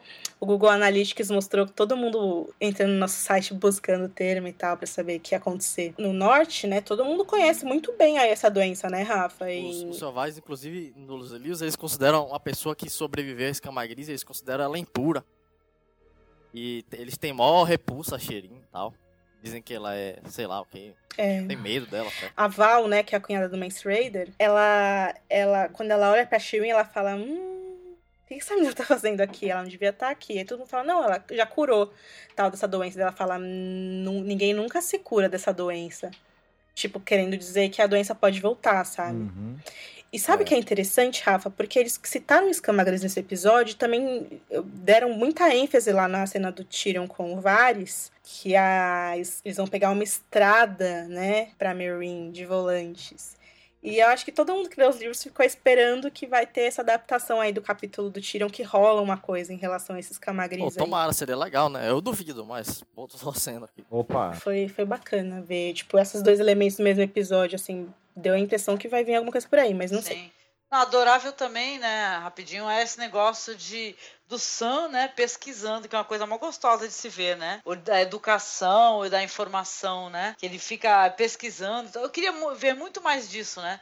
Dele passando informações, né? Já que ele é um cara que ele é um grande, né? Pelo menos é o que me passaram já em escutando outros é, podcasts e tal, porque quem lê os livros que ele passa muita informação com esse negócio dele ficar se informando e passando a informação para os outros, né? Exatamente. Forma pro espectador também, né? Legal, né? Isso aí. Com Com certeza. Bom, aí a gente vai agora lá pra, lá pra salinha do Stannis, né? Onde ele tá falando com o Jon Snow. Aí o rei diz, né, que o Jon impediu Stannis de ter... Impediu ele de ter queimado o Manso na fogueira, né? Mostrando misericórdia. Misericórdia é uma parada que os caras, eles não respeitam, né? Que tem misericórdia e tal. Aque- Aquele, aquele papo fala que a palavra do rei é lei. E aí fala, ah, pergunta pro Davos quanto de misericórdia que eu tenho, né? Pros infratores, né? Inclusive cortou o dedo do, do Davos, né? Porque Davos era um contrabandista e tal. E aí ele fala, ó, se você tem muita bondade, você não vai ser temido e por isso não vai ser seguido. E aí o John responde que os selvagens não irão segui-lo, não importa o que ele faça, né? Porque ele queimou o rei dos caras vivos. E aí o Stannis pergunta quem é que eles vão seguir se... se- Quem é que eles vão seguir se eles não me seguir? Eu sou o único rei que tem aqui. Aí ele fala. e o Stannis pergunta se o John acha que os selvagens seguiriam ele. Aí o John fala: não, pô, eles vão seguir alguém que seja do povo livre, né? Povo deles mesmo. E aí ele pergunta pro John quem é essa menininha miserável, né? Que respondeu a carta pra ele lá, né? A Liana Mormont, que é a senhora da Ilha dos Ursos, que é. A Ilha dos Ursos é de onde vem o Jorah, né? E o, o velho urso também. E aí a Liana Mormont, ela responde a carta do Stannis, né? Que ele provavelmente mandou pros lords lá do norte, né? Pedindo apoio. E aí ela respondeu que não conhece outro rei que não seja o rei do norte, cujo nome é Stark, né? O John dá uma risada nessa hora. E aí o, St- o Stannis olha com aquela cara de desaprovação dele e pergunta: é, Isso te diverte, cara? Aí o John fala: Não, o que é isso, mano? imagina. E aí o Stannis lembra que o Robert às vezes se queixava, né? Como os nortenhos era difícil de, dobrar o joelho e tal, de se controlar. Mesmo com a ajuda do Ned Stark. né? Ele fala que a Patrulha da Noite vai eleger um novo comandante e que se o Alice Etorn ganhar, o que é muito provável, a vida do John vai virar um inferno e tal. E aí, porque o John sempre enfrenta o Alice, né? E aí ele fala, ah, mas comigo não é assim, eu, eu, eu, eu costumo recompensar aqueles que têm coragem. E aí ele oferece lá, né? Se, ele, se o John se ajoelhar, né? Sempre tem essa... ele quer que a pessoa ajoelhe pra ele, ninguém quer. É, Ajoelha, porra. Primeiro se. Ah, ajoelha. daqui a pouco ele tá falando, mano, mano, eu te dou o trono de ferro, ajoelha aí. Mas é engraçado ver o Steven Delaney, ele tá se sentindo o máximo por ele ter alguma coisa pra fazer de fato agora, né? Ele tem Uhum. homens com liderar, ele pode conversar com pessoas importantes de verdade, tipo John e tal. É, nas outras temporadas é apagado esse núcleo, né? Bom, aí o John fala, né, que ele não pode, que ele não pode aceitar porque ele jurou prestou juramento pra patrulha e tal, mas ele fica meio tentado ali, né, com a proposta dos Stannis. Porque ele sempre sonhou ser o senhor de Winterfell. Muita gente comentou muito sobre a cartinha da Liana, né? É, tem uma galera que acha que o Rickon tá lá com ela, né? É, faz sentido, né? Apesar do Jorah ser um degenerado louco, eles são muito brothers, né? Os Stark sempre foram. As meninas É. é, eram parte da guarda do Rob, né? Sabe, eu tô vendo aqui a cena, tem uma coisa que a série fez muito desde a segunda temporada, quando o John foi lá pros, pro punho dos primeiros homens tal. Eles colocaram essa almofada de pelos no ombro dele, né? Pra ele aguentar o frio do lado de lá. Só que o John já foi, já voltou, ele continua usando essa roupa. Ele achou fashion. É claro que ajuda a mostrar como o personagem dele é importante e tal. Mas nos livros o John é muito zoado por ele ser o filho bastardo de um lord traidor e tal. E essa, essa roupinha de riquinho que ele usa, tipo, meio que ajuda a gente Uhum. a corroborar essa ideia, né? Enfim, é, não tá É, tão frio pessoal- pra ele usar essa roupa. É, não, e o pessoal da Patrulha da Noite é meio. É que nem aquele lá que, que salvou a área lá, que eu esqueci o nome dele. Ele é meio. parecia até um, mendigo, né? Assim, é, dada devidas né, considerações, né? A roupa meio O suja. Yoren, né? Yoren. O Isso, do Yoren. viajante e tal, né? Não era um cara todo almofadinha, bonitinho, né? Com o cabelinho repartidinho do ladinho, né? O John fica divando, né, na, na patrulha da noite. Cara, vocês viram o vídeo dele? Aí tem, eu acho que vocês devem ter visto, vocês dois, eu acho que o Marcos não. Que ele é convidado para um jantar. Ah, no Que é um programa do bagulho Seth de humor. A gente viu. Cara, que engraçado que é esse vídeo. O papo dele é muito ruim, cara, pra um jantar. cara. E ele fala errado ainda, né? Que ele fala que o irmão foi morto no próprio casamento, mas não foi no próprio casamento. Mas enfim, o vídeo é muito, muito engraçado. A gente postou no site, vamos, vamos deixar linkados aqui. Aliás, o pessoal É. do Game of Thrones da Depressão legendou o vídeo. A gente vai deixar linkado também, pra quem quiser ver. E, e até a própria. é, essa coisa da- das cenas serem sombrias, com muito contraste, com muitas, muitas sombras, muita penumbra e tudo. É um visual até meio carregado e, e- e funciona dramaticamente também. A gente acaba é, se envolvendo mais facilmente, né, com, com essa tensão que está acontecendo ali, né, naquele momento, porque o John tá numa encruzilhada desgramada, é um ah, pressionando ele para ele, ele, ele, ser o homem de confiança dele, que o Stannis Price está querendo isso um pouco, né, que é usá-lo de qualquer maneira, ele também está nessa apreensão aí com a possibilidade do Thorne se tornar líder e transformar a vida dele no inferno para sempre, né, até o fim, ele, ele, ele ser o responsável pelos banheiros, né, para sempre da, da, do- do- da muralha, né? É, John Stark parece errado, né? John Uhum. Stark. Não parece certo. É, Pois é, pois é. Enfim, Angélica, vamos lá. Vamos lá, vamos lá. É, falando, continuando no Castelo Negro, né? Os homens da patrulha estão reunidos para a eleição. É, o Samuel está animado com a ideia de que Stannis pode, fa- pode fazer de John Stark, né? E John admite que, ele, que é o que ele mais queria na vida. Ver o dia em que Ned pediria a Robert para legitimá-lo. Mas o John diz que pretende recusar. Ele fez um voto para a Patrulha da Noite. Ele diz assim: se eu não levar a minha própria palavra a sério, que tipo de Lorde de Winterfell seria, né? E sai para sentar-se sozinho. É né? o emo, né? Aí o mestre Aemon, ele está preparando é, preparando para começar a votação, né? Observa as peças triangulares que serão para Sor Alicer e os quadrados para Sor Dennis. E os dois candidatos recebem salvas de palmas, gritos dos seus, do- gritos dos seus eleitores, né? O mestre Aemon está pronto para começar a contagem quando Sam interrompe. Tchan, tchan, tchan. O Jon Snow balança a cabeça, né? Faz, faz um gesto assim para ele. Mas o, aí o Janus Slint grita, chamando o Sam de matador, né? Seguido de, muito, se- seguido de muitas risadas, né? Ridicularizando o Sam, né? Coitado, né? Aí ele diz que Sam, Sam é um amante dos selvagens como Jon Snow e pergunta como é que está a sua amada, hein? Aí o Sam lembra, lembra que o nome dela é Gilly. Em seguida observa que, Jan, que Janus a conhece muito bem. Essa é maravilhosa. Já que estava escondido junto os dois numa dispensa, né, meu? Aí, tá- Aí muitos, muitos riem, mesmo com o Janus Lynch afirmando que é uma mentira. Sensacional, né? Cortando as pernas do, do Janus Slint, né? Adorei essa cena, gente. Esse personagem merecia muito isso, safado. Eu achei que o Sam, ele queria, esse personagem deu uma, né? Deu um upgrade, né? Ele foi enfre- enfrentou alguém, né? Achei isso muito foda. Aí ele afirma que os encontrou lá depois da batalha, que acabou como a poça da sua própria criação, né? Ou seja, né? Todo mijado, né? Sei lá, né? Ou, né? Cagado, vai saber, né? Aí, Ou os dois, né? Sim. Aí o, Sam, aí o Sam continua a argumentar que o Jon Snow estava liderando enquanto o Janus estava escondido. Aí o Sam admite que Sor Alistair lutou bravamente, mas quando ele foi ferido foi Jon que o salvou, né? Ele que assumiu o comando das, defe das defesas, matou o Magnard Ten, foi sozinho tratar com Mance Rider, mesmo sabendo que poderia morrer, né? Em seguida, ele observa que Jon Snow vingou o senhor comandante Mormont, sendo líder da missão, e que pode ser jovem, mas ele é comandante que sempre nós apoiamos é, quando a noite ficar mais fria, mais escura, né? Aí o Sam conclui, conclui com aplausos e vivas, né? Porque realmente, né? O Jon Snow é muito foda, né, gente? Ele tomou a frente, né? Não tem como negar isso, né? Aí Soralis se levanta e diz que ele não pode discutir contra esses argumentos, né? Mas ele se pergunta se João é, pretende comandar a patrulha da noite ou selvagens. E ele enfatiza que todos saibam que ele amava a menina dos selvagens e falou frequentemente com Mance Rider. E pede aos irmãos que se escolherem por um homem que lutou contra os selvagens toda a sua vida, ou, ou, ou detalhe, escolherem por um homem que lutou contra os selvagens toda a sua vida ou que fez amor com eles. Olha que bom. Olha que, que, que, né, que recalque, né, que inveja dele. O, Master, o Mestre Aemon anuncia que é hora de votar. E os homens fazem fila para colocar as fichas em jarras. No final, os jarros estão são esvaziados e as peças são escorregadas é, nas hastes, né? É, duas pilhas estão iguais, né? A, em altura. Aí um personagem chamado Otel Yarwick, é o primeiro construtor, sussurra que há um empate, né? Para o Mestre Aemon, né? Aí ele fala, ele sente cada pilha com os dedos e depois deixa cair a sua peça, né? Que é o voto de Minerva, né?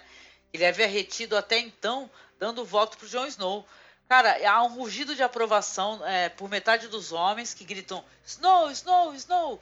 E o John mal pode acreditar enquanto se levanta. E eu, sinceramente, nesse momento eu estava me levantando também. Tava, yeah! Sabe aquela imagem do Fred Mercury com a mãozinha levantada, com o braço? Sou eu. Yeah! É, começou a tocar assim beijinho também. no ombro exatamente nessa hora. Começou, subiu a música. Porra, meu, genial, cara. Eu fiquei muito feliz, cara. Eu não tomei um spoiler disso, cara. Nenhum, entendeu? Então foi para mim foi uma, uma, uma, felicidade original, cara. Eu fiquei muito feliz, cara. Ah, que legal. Falei, essa cena. Tanto. Essa cena era pra, tá, era pra ter sido. Ter, ter acontecido na temporada passada, né? Mas não teve espaço, porque ela é do outro livro ainda. Sim, e, meu, sim. realmente muito legal. Tipo, eu achei que, putz, é eles deram uma boa, boa resumida na cena, né? Porque nos livros elas, ela acontece noites e noites de votação que eles têm que votar lá, porque sempre dá empate e tal. E o Sam, ele faz uma verdadeira. É... Campanha, né? Ele é maior cabo eleitoral do James Não, é, né? e, ele pega e ele manipula a votação. Ele fala para um que o outro vai ganhar é. e fala pro outro que o outro vai ganhar, e todo mundo acaba votando no John pelo voto de Minerva, entendeu? Para não dar o prêmio pro outro. E aí o John acaba ganhando nessa. E é o mestre Aemon que fala pro Sam fazer isso, né? Tipo, é, é um, realmente uma conspiração que rola ali. É bem legal. É, assim. É, não consigo pensar num homem tão digno, viu? Nesse sentido, assim, até pela, é por, por, pelos próprios argumentos mesmo que o Sam falou, sabe? Ele toma iniciativa. Pô, isso daí é, é o líder que é assim, né? Quem toma iniciativa, que no momento chave decide. É, eu achei ele muito, realmente, é muito capaz, assim, né? Me parece ser alguém muito capaz. O ator que fez o Dennis Malice, ele morreu, né? É aquele velhinho ali. Acho que ele ia ter outra cena, mas aí ele morreu depois dessa. Aí. Quem morreu, gente? Não entendi. Esse ator que faz o Dennis, Dennis Master, que é esse velhinho, que é um dos caras que eles querem que tava, é, eleger. Candidato. Ele morreu durante as gravações. Ai... E aí os caras, os, os produtores falaram que não iam substituí-lo, tal, prestaram homenagem na época, é verdade. Cortamos para Bravos, a área se aproxima lentamente de um pombo com sua agulha, né, sua espada na mão. Então golpeia a cabeça com a lâmina, né? Ela carrega o anim... enquanto ela carrega o animal, ela está indo para um beco, ela passa por três homens. Um deles começa a mexer com ela, né? Começa a falar com ela na língua comum. E quando pergunta o que ela, o que ela tem nas mãos, ela não responde. Ele e os amigos começam a dar risada, se aproximam, né? E ela fala, ó, não, não, não, chega perto não, desafasta, hein, cara? E tal. E ela pega a agulha, aponta pra eles e fala, ó, rala peito daqui, não quero saber de vocês não. O, eles puxam suas facas, né, e tal, tudo, puxam suas armas brancas, e ele fala assim, olha, essa espadinha dela aí deve valer uma grana aí, umas, umas 100 Dilmas, hein? Provavelmente. E a área fala o seguinte: olha, pros mortos isso aqui não vale nada. Aí um, um, sacerdote da casa lá da porta de dominó, né? Da casa do preto e branco, aparece atrás dela, né? E o pessoal pica a mula na hora, com medo, né? O velho sacerdote se vira, né? E a área o segue até a casa do branco e, do preto e branco. Ela pergunta quem ele é e por que eles ficaram com tanto medo dele. Em resposta, ele devolve aquela moeda que ela tinha jogado na água no início do episódio, né? E dizendo para ela: "Você perdeu isso daqui, tá lembrada?" Então, ele nesse momento ele, ele passa a mão no rosto, a câmera focaliza a nuca da, da área, né? Esconde o rosto dele. Eis que quando a câmera volta a focalizar o rosto do Kid Bengala, na verdade ele é o Jack Hagar. A área fica chocada, né, e tal, fica com aquela surpresa, né? E aí ela fala: "Mas cara, eu perguntei aí, você falou que não tinha ninguém com esse homem, né?" E ele fala: Não há. Um homem não é Jack Hagar. Quem é você então? Ele fala: Ninguém. Eu não sou ninguém. E é o que uma menina deve se tornar, né? Ele faz uma pausa na porta, abre para que ela entre, ela dá uma olhada lá dentro, e aí ela entra e a porta se fecha lentamente e a gente fica morrendo de curiosidade aqui do nosso, do nosso lado, né? Eu achei tão engraçado, eu tava lendo lá o site de vocês do Game of Thrones BR, né? O ator falou que tomou um susto aí, né? Que aparece fã do nada, né? Tinha um cara seguindo ele, ficou com medo e o cara só foi chegar e falar pra ele, Valar Morgulis. Ai, meu Deus, muito bom. Eu gosto muito desse ator que faz o Jack Agora, fiquei muito contente dele é, aparecer. Eu acho, é, muito quando mesmo. ele, a última vez que a gente viu ele foi no fim da segunda temporada, quando ele dá a moeda pra área, né? E na época uhum. todo mundo perguntou: você vai voltar? Você vai voltar? Embora não, não fosse claro se eles iam vo voltar com ele na série. E aí, no ano passado, durante as gravações, acabou vazando, né? A agência dele postou no currículo dele que ele ia aparecer na quinta temporada, todo, todo mundo já sabia e tal. E aí meio que acabou com a graça. Eu gostaria de não saber que ele ia voltar, sabe? Ah, mais que fosse legal uma surpresa, ainda, né? né? Sim. É, mas assim, foi completamente fanservice, assim, da parte da série, porque o personagem desse, o homem, que é o Homem Sem Face, que é o Jack Hagar, ele volta nos livros, mas não com o rosto do Jack e não sendo esse, esse cara, entendeu? Então, foi uma maneira legal, né? Porque o, o personagem foi super é. elogiado, todo mundo gostou muito dele. Foi uma maneira bacana aí de enriquecer o núcleo da área. Uma delícia. Agora por aí vamos esperar, né? Porque ela conseguiu entrar, né? Finalmente, né? O que que tá, o que que vem daí, né? Ai, fiquei muito curiosa, gente. Como é que é? Mais um, um culto esquisito, né? E tal. É, na série, não, nos livros quem recebe ela é um cara chamado Homem Gentil, que não é o Jaquen Hagar, não é aquele, o King de Bengala, também é um velho que trata ela muito bem, na verdade, por isso que ela chama ele de Homem Gentil. E tem uma parada mó bizarra que a gente comenta nos podcasts dos livros é, que a gente gravou. E é bem diferente, assim mesmo, o jeito que ela é recebida em Bravos. É, a gente já falou isso aqui bastante vezes, mas tem muita gente que acredita ainda que o Cyril Forel vai voltar. Ah, não é, é não tô... é o caso da Angélica, a gente sabe que a Angélica tá falando isso só porque ela gosta muito do personagem, mas Sim. o Brian Cogman já disse que o personagem tá morto. E Maldito. a gente vai deixar, vai deixar o link pra entrevista em que ele fala isso, para quem ainda tem. Caraca, vamos fazer um tuitaço aí, galera, pelo amor de Deus aí. Vamos forçar esse pessoal aí. É, eu achei estranho os caras falarem uma língua comum lá com ela. Tipo, em Bravos eles têm uma língua que é o bravosiano, né? Mas é claro que a série não vai gastar dinheiro criando mais uma, uma língua, não faria sentido, mas só pra é. nível de curiosidade aí, ela tem que aprender, inclusive, a língua uhum. quando ela uhum. chega lá. Todo mundo subindo no torso do Drogon, porque agora todo mundo cabe. Vamos lá. Uhum. Em Mirin, a gente vê o moçador e os outros uhum. libertos lá abrindo a cela que o filho da Árpia foi prisioneiro. O moçador entra enquanto os homens levam o prisioneiro uh, diante dele, né? Eles falam em valeriano ou giscari, sei lá que língua é aquela que a série criou. E os homens falam que a Daenerys o homem, né, o preso, fala que a Daenerys não pertence a Meereen, não importa quantas vezes os traidores, como o moçador, chamem ela de Miss, ela nunca vai, ela nunca vai ser a mãe dele. E o moçador só olha pra ele assim, a câmera corta, e a gente já vê o corpo do cara lá exibido lá de fora, né, cheio de cortes é das lâminas, né, deles, ele tá pendurado lá, sangrando, a máscara sangrando, né, a máscara de bronze. E ao lado dele aquela escrita lá, é, matem os mestres, né. Bem legal a fotografia, né? Pô, sinistro. Aquilo foi assim. sinistro. Aquilo foi sinistro, cara.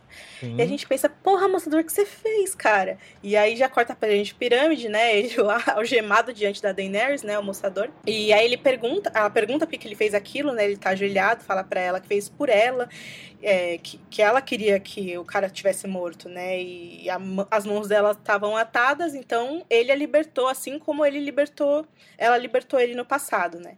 E eles estão falando lá em Giscari, e ela fala que o prisioneiro estava aguardando julgamento, que ele não tinha direito, ele fala que os mestres preferem sangrar a cidade do que ver os escravos libertos. Daí ela fala, mas querido, não tem mais escravo e mestre nenhum aqui, olha Todo mundo sabe que tem, né? Que, que argumento horrível, Daenerys. E aí ele fala: então é quem é que vive nas pirâmides que tá matando os seus filhos usando máscaras? E aí ela não tem resposta para isso, né? Ele fala que ele foi o primeiro a pegar em armas quando a Daenerys pediu, lá que, que o Verme Cinzento foi, foi procurar os escravos. Ele fala que lembra a expressão do rosto do pai dele quando ele derrubou o mestre, que era mestre do pai dele, né? Que trocou ele por um cachorro, olha isso. E aí a Daenerys claramente está movida com tudo que ele está falando, né? Ele fala que o pai morreu em combate e que se os filhos da Arpa conseguirem colocar os escravos de volta nas coleiras, o pai seria como se o pai dele nunca tivesse vivido, né? Da significância zero para a existência do pai dele. Daí ela volta a falar: olha, você não tinha direito de fazer isso, né? Os, ela fala: os mestres, uma vez eles já foram donos da, da lei. Daí ele fala: não, mas agora você é a lei. Daí ela fala: a lei é a lei. É, é, muito legal esse diálogo com ela. Esse diálogo dela casa muito com o diálogo do Stannis, né? Que, que, que ele fala sobre justiça, né? Sobre tudo que ele, ele é, decidiu que o que o Mance tinha que morrer daquele jeito e o John foi lá e, e se meteu no meio. E aqui é o que o moçador fez foi meio que a mesma coisa. Dani, Dani decidiu uma coisa e o moçador foi lá e fez outra, né? E aí é, ela fala que não quer saber e fala pra ele, levem-no daqui, né? E putz, aí já corta lá pra fora. A gente tá passando um monte de avião aqui, puta que pariu. Enfim, é, lá fora já corta, né, os, os os cravos não, desculpa, os libertos gritando, Missá, Missá, né, e a Dani e a corte dela chegam em uma plataforma, né, é, vem, ela consegue ver todo mundo, os ex-mestres, os escravos, todo mundo esperando por ela lá, o Riz comenta com Dario, né, que ela deveria ter cortado a cabeça do, do cara lá dentro, não fa fazer esse espetáculo todo, né? Daí o Dario fala, ah, eu também falei que, que ela devia ter feito isso com a sua cabeça. e aí a Daenerys começa a falar pra galera, né? Mandar o textão do Face, falando que eles abriram as portas para ela, porque ela prometeu liberdade e justiça, e que um não pode viver sem o outro, né? E aí a gente vê os, ima os Imaculados, dois do track, gente, dois do track, palmas. É, finalmente. Dois do Track aparecendo na série. E aí eles trazem o moçador até a plataforma, né? E os libertos gritando, irmão, irmão, né? E o Dotrak lá pede, todo sem jeito, assim, todo grosso pro, pro moçador se ajoelhar. Ele chama a Daenerys, né? O moçador implora que ele perdoe ela tal. Ela olha para ele, né? Super mexida, assim.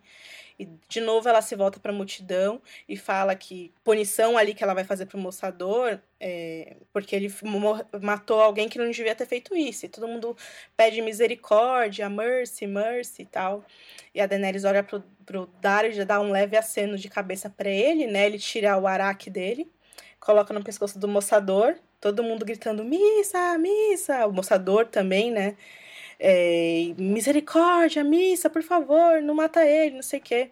E aí o moçador começa a rezar. A Daenerys escuta ele rezando e depois olha para ele por uma última vez. E em seguida pro Dario e a gente só vê o araque dele deslizando, decapitando o cara. E aí um silêncio, né? E de repente todo mundo começa a silvar assim de jeito bem esquisito para ela, né, com raiva. Cobra, né? Tipo cobra, cara. Aí a gente vê um perdidão lá no meio pega uma pedra do chão e taca, né? E aí começa uma zona, mais uma zona, gente. Os Imaculados, segundo os filhos lá, Dotrax, todo mundo tentando tirar a Daenerys de lá. Ela é conduzida pra longe, né? Impeachment. E aí, velho, tenso. Todo mundo tirando pedra, maior confusão, cara. Aí já dentro lá da grande pirâmide de novo, o Barstan fala que vai fazer guarda lá durante a noite toda na porta dela, né? O Verme Cinzento fala que também vai proteger ela, que nada vai, de ruim vai acontecer com ela depois dessa treta, né? Ela fala, tá bom, pede pra todo mundo sair, em seguida, ela sozinha no quarto ouve um barulho. Aí ela se move para trás, vai pra varanda que tem atrás dos aposentos dela, onde para onde ela observa a cidade e tal, e ela se vira, olha para cima e quem tá lá? Drogon, no parapeito, né? Olhando para ela, ela fica toda feliz de ver ele, né? Aí a gente vê o dragão negro se esticando, né? Esticando o pescoço para chegar mais perto dela, ele estende a mão, toca ele, e em seguida, logo que ela, que ela toca ele, ele se afasta, estica as asas e se lança para longe, né?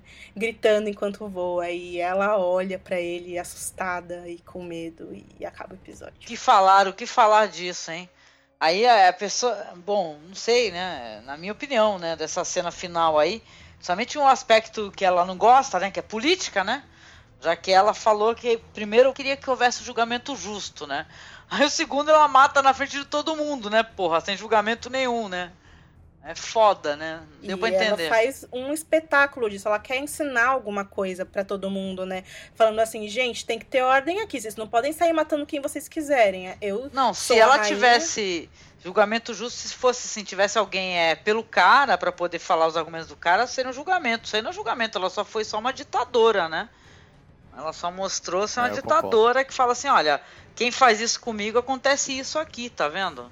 Então é o que, é o que, é o que vale pra vocês. Entendeu? Mesmo que seja meu amigo, né? Eu achei que essa parte é importante também, porque o cara era, tipo, brother dela lá, escravo, ajudou a recuperar a cidade e ela, fa- e ela foi e matou ele. Pra mostrar que, pô, não tem essa de. Não tem essa de, de mizar. Mano, sou, sou sua mãe se você fizer merda, não. É, o Rafa e muitos outros leitores falaram que essa cena rima muito com a cena do Robin matando o Karstark, né? Lá na terceira temporada. Ela experimentou essa- um pouco dessa Bom, responsabilidade, a, a né? Daenerys, ela é muito burra, como uma menina de 15 anos que se acha rainha. e tem muita responsabilidade sobre se é. Mas isso aí eu achei um pouco demais, assim. Não tem como te defender, miga, né? Como diria a Angélica. É, Isso aí, gente, eu não sei como me que... pareceu algo que o pai dela faria, né? E tal, né? Pegar alguém pra servir como exemplo, né? Matar na frente de outro, né? Não, Só, é... só prestou pra isso, né? E tal, né? É, eu, eu não sei, eu tenho que pensar nessa cena, eu só fico com raiva, assim, porque não faz sentido. A Daenerys passou por tanta coisa, gente, tanta coisa. Tudo que ela passou, assim, tipo, pra trazer os, os, os imaculados dela de Astapor, depois invadir um cai daquele jeito, né? Ela parecia tão inteligente, tão cheia de si e tal. É claro que agora ela invadiu o Meereen, fez o que fez e tal, é claro que ela vai ter inimigos, né? Mas isso aí já é demais, cara. Isso aí já é estar completamente descontrolado e não saber o que tá fazendo, assim. Eu não sei se é pra mostrar, tipo assim, o quanto ela precisa do Tyrion urge- urgentemente, sabe? Ou quanto o Jorah faz falta. Com certeza, com certeza. E o negócio do dragão também, isso daí. é, os caras querem construir, assim, uma, uma cena onde vai ter um plot, né? No final, assim, que vai ser aquele gancho, né? Tu fala assim, ah, vai ter o gancho que você vai ficar curioso. Porra, apareceu o dragão, será que ele vai voltar de novo, né? E tal, né? Como é que é? Será que ele voltou pra ela e tal? Mas, cara, não, não, não sei, não ficou legal, sabe? Deu aquela impressão assim, é, daquele final meio, sabe? Na minha tipo, opinião, não né? ficou legal pelo simples fato de que a série tem pouquíssimas cenas dela com os dragões dela. E aí a gente. Tipo, muita gente se emocionou com essa cena, na verdade. A gente co- acompanhou pelo Twitter, pelo Facebook, pelos comentários do site e tal. Mas eu não me emocionei, porque pra mim ela passa tão pouco tempo com esses dragões, e aí qualquer momento de ternura, de mãe filho ali, parece fake, porque ela nunca tá com eles, entendeu? É claro que é por uma questão orçamentária e tal, e nesse momento específico o Drogon realmente é, não tá ali, né? Essa cena nem tem os livros. Então, ok, sabe? É, ele já tava semanas longe, mas, pô, meu, Eu lá. achei que foi meio que, sei lá, o Drogon, ele meio que. Pode ser viagem minha, mas sei lá. quis- Acho que quiseram mostrar que ele tá meio decepcionado com ela também, sei lá. Que prendeu os irmãos e tal. Sei lá, uma parada simbólica, assim. Tipo, mãe, cadê os irmãos? É. É, não, e ela fazendo essas coisas, matando os, os, os filhos dela, né? Os escravos lá, silvando pra ela, chamando ela de traidora, tacando pedra nela, e sei lá, não sei. Tem uma coisa dos livros que, assim, a ameaça da Daenerys, dentro lá de Meereen, dentro dos portões da cidade, ela tá super segura. Tem os- a, a questão dos filhos da Arpia e tal, mas os imaculados dela são muitos, gente. Muitos mesmo, sabe? E ela tá protegida ali com eles, entendeu? Ela tem o, o Calazar dela, quer dizer, não o Calazar, né? Ela tem os Dothraki dela, ela tem Os dois Dothrax dela. É, ela tem os escravos que seguiram ela, de Yunkai Astapor e tal. E, na verdade, a galera que quer atacar ela é a galera que tá do lado de fora das muralhas, né? E não dentro, É. sabe? Ela não tem essa ameaça de uma galera tacando pedra nela dentro da cidade, sabe? Esse negócio que a série criou e que dá uma instabilidade muito grande, sabe? É, pra personagem. Se você vê o Stannis, tipo, começando a crescer, talvez seja muito em função disso, sabe? Tipo, eles diminuem a Daenerys pra deixar outras pessoas parecerem mais interessantes do que ela agora. Por, por que que construir esse personagem, esse arco de crescimento que esse personagem tem, tudo que ela passou e que a gente acompanhou, pra dar uma espécie de coisa, né? Fico pensando assim, será que vai ter uma redenção e tal? Devem estar pensando nisso futuramente, porque não, não, não vejo assim um futuro legal pra personagem. Ainda mais que a gente fica sabendo pelo. Né, o Varys falou no episódio passado que tá torcendo por ela, né? Que acha que é uma mulher que vai sentar no trono. Sei lá, gente. É tão confuso os sentimentos assim. Eu já não gosto muito do, da atriz da atuação. Mas você vê também que o personagem também não tá sendo bem escrito na série, é triste, né? É, tem um texto do Guardian que tá rolando muito pela internet, até alguns sites brasileiros traduziram, que é se a teoria marxista preveria o futuro de Game of Thrones. Vocês chegaram a ler isso? Não, não. E esse texto tá muito popular, todo mundo compartilhando e tal. Basicamente é muito na. Por que, que toda é, fantasia desses. É, é muito nesse ambiente medieval, né? Porque é muito interessante você mostrar o povo sendo é, massacrado por um por um rei ou por um cara que é dono de terra e tal, e é muito, muito interessante você mostrar essa, essa faceta econômica, sabe? Da, das pessoas que estão na merda, pobres, contra essas famílias ricas e tal. E Game of Thrones, ela tá sempre, é sempre essa questão do povo querendo mudança, sabe? Na verdade, sei lá, muito da literatura de fantasia é isso. E que nessa temporada isso está sendo mostrado muito, sabe? Muito como nenhuma outra, tanto nessa questão das cidades livres, como lá em Westeros com a questão dos pardais, né? E como os selvagens também querendo algo, algo que é parte deles, assim, entendeu? É, nesse sentido, eu concordo com esse artigo. Eu acho que essa temporada tá realmente muito nesse, é, mostrando isso, sabe? Mais interessada em mostrar o povo, como o povo reage a isso. E na verdade, Daenerys, Stannis, Cersei, foda-se todos vocês, sabe? Porque há algo muito mais importante do que o que vocês querem para a vida de vocês, para a família de vocês, sabe? Isso é muito legal. Eu acho que às vezes a gente pensa muito nesses personagens e se esquece dessas questões mais humanitárias, sabe? Então, nesse caso, tipo, meu, que legal mostrando isso, sabe? Porque essas pessoas, esses escravos libertos, eles são muito mais complexos, sabe?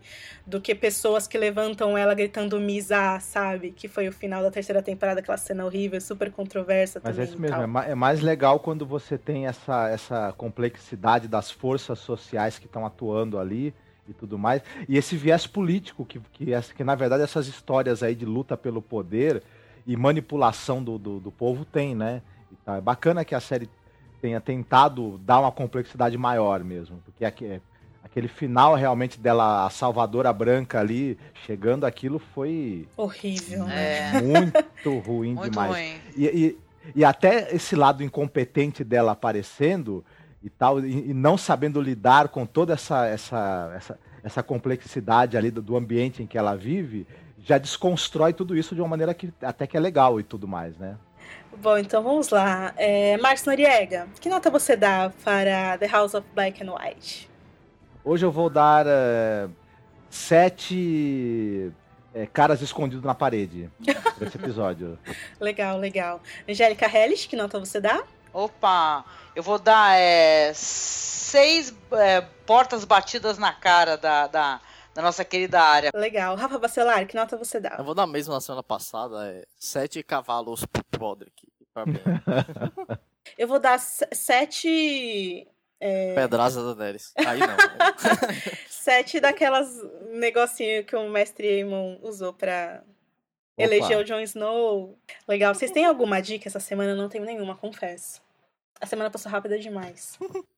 Bom, galera, tem uma série boa aí, uma minissérie, né? Que é The World Without End, que é o mundo sem fim que é a continuação daquela minissérie famosa lá, Os Pilares da Terra. E as duas estão no Netflix e são muito boas mesmo, assim. São séries de época, né? Uma se passa anos depois da outra. Essa, O Mundo Sem Fim, ela conta a história de um vilarejo e tal, e mostra várias pessoas, assim, lutando para mudar a situação delas, né? Inclusive mulheres, tem personagens mulheres, assim, muito fortes e tal, bem é, é, muito bom mesmo, assim, com atores incríveis. Inclusive a Indira Varma, que é a que, fez a, a, que faz a Elária, ela tá também nessa série. Né? E tá tudo no Netflix, são oito episódios, dá pra assistir rapidinho. E tem os livros também, né, que são do Ken, Fo Ken Follett, que é um autor inglês, eu acho. Ele... Tô atrás deles também, não li, mas eu acredito que seja muito bom, porque a minissérie é realmente muito boa as duas. E fica aí a recomendação. Pilares da Terra e é. Mundo Sem Fim. Eu já assisti somente Pilares da Terra, gente. Eu, eu reafirmo aí que vale, vale muito a pena mesmo. Confiram que vale a pena, é muito legal. Ah, eu assisti um filme esse fim de semana, com a Angélica, inclusive, muito legal, que é o Cat People, do Jacques Torneu. Nossa. Né? O pessoal deve lembrar do filme da, Natasha Kinski, A Marca da Pantera. O, o filme da Natasha Kinski é refilmagem de um filme preto e branco sensacional, um suspense assim muito sutil que, que brinca muito com essa coisa de, de, você não sabe se tem um elemento sobrenatural realmente, se você não sabe se, real, se o personagem na verdade está tomado por, por, loucura, por um recalque e, e é, é, filme desse tipo que ele brinca, né, com, com, com a sugestão que ele consegue gerar na, na plateia e com a expectativa. Então é bem bacana, quem não viu ainda, vale muito a pena. Gente, então tá. A gente fica por aqui? Sim. Muito bem. Pedindo fora Daenerys, impeachment nela. O que vai ter de gente chamando o podcast de Stanizete, rapaz. Mas a gente tá super Stanizete, fora a Angélica, que ainda não curte ele, mas. menos gente... eu, gente, menos eu, menos Agora, agora eu sou pro, pro Jon Snow. Jon Snow pra presidente, gente. É Snowzete agora, né? Snowzete, exato. Bom, eu, Ana, Rafa, Marcos e Angélica, vemos vocês na semana que vem. Muito obrigada por acompanhar a gente. Ah, lembrando, é, se vocês escutam o, o, podcast e gostam da gente, por favor, passem no iTunes, dê estrelinhas pra gente, façam um review pra gente aparecer lá em destaque e mais pessoas conhecerem o nosso projeto. Isso. Com certeza. É muito importante, gente. Vamos lá. Da, da, não esqueçam de dar estrelinha aí, dar um comentário, porque é muito legal chegar lá e na, no, na capa do iTunes, né, aparecer lá o podcast uhum. lá em evidência. É, vale gostou, a pena, gente. Ajuda o trabalho da. Ana Quem também. gostou, curta, divulgue, que os outros podem gostar também, né? Exato. Então, guarde claro, só pra si. Claro retuita, é, compartilha no Facebook, Exato. divulga o trabalho. E não esqueçam também de passar no projeto da Angélica e do Marcos, cinemasmorra.com.br, onde tem episódios antigos de Game of Thrones, eles são feras em cinema alternativo, sabem tudo, tem um monte de coisa legal lá sobre outras séries também. Vale muito a pena passar lá e dar uma conferida. É isso então, um Obrigado. beijão, vemos vocês na semana que vem. Tchau, tchau. Fiquem todos bem. Valeu, galera.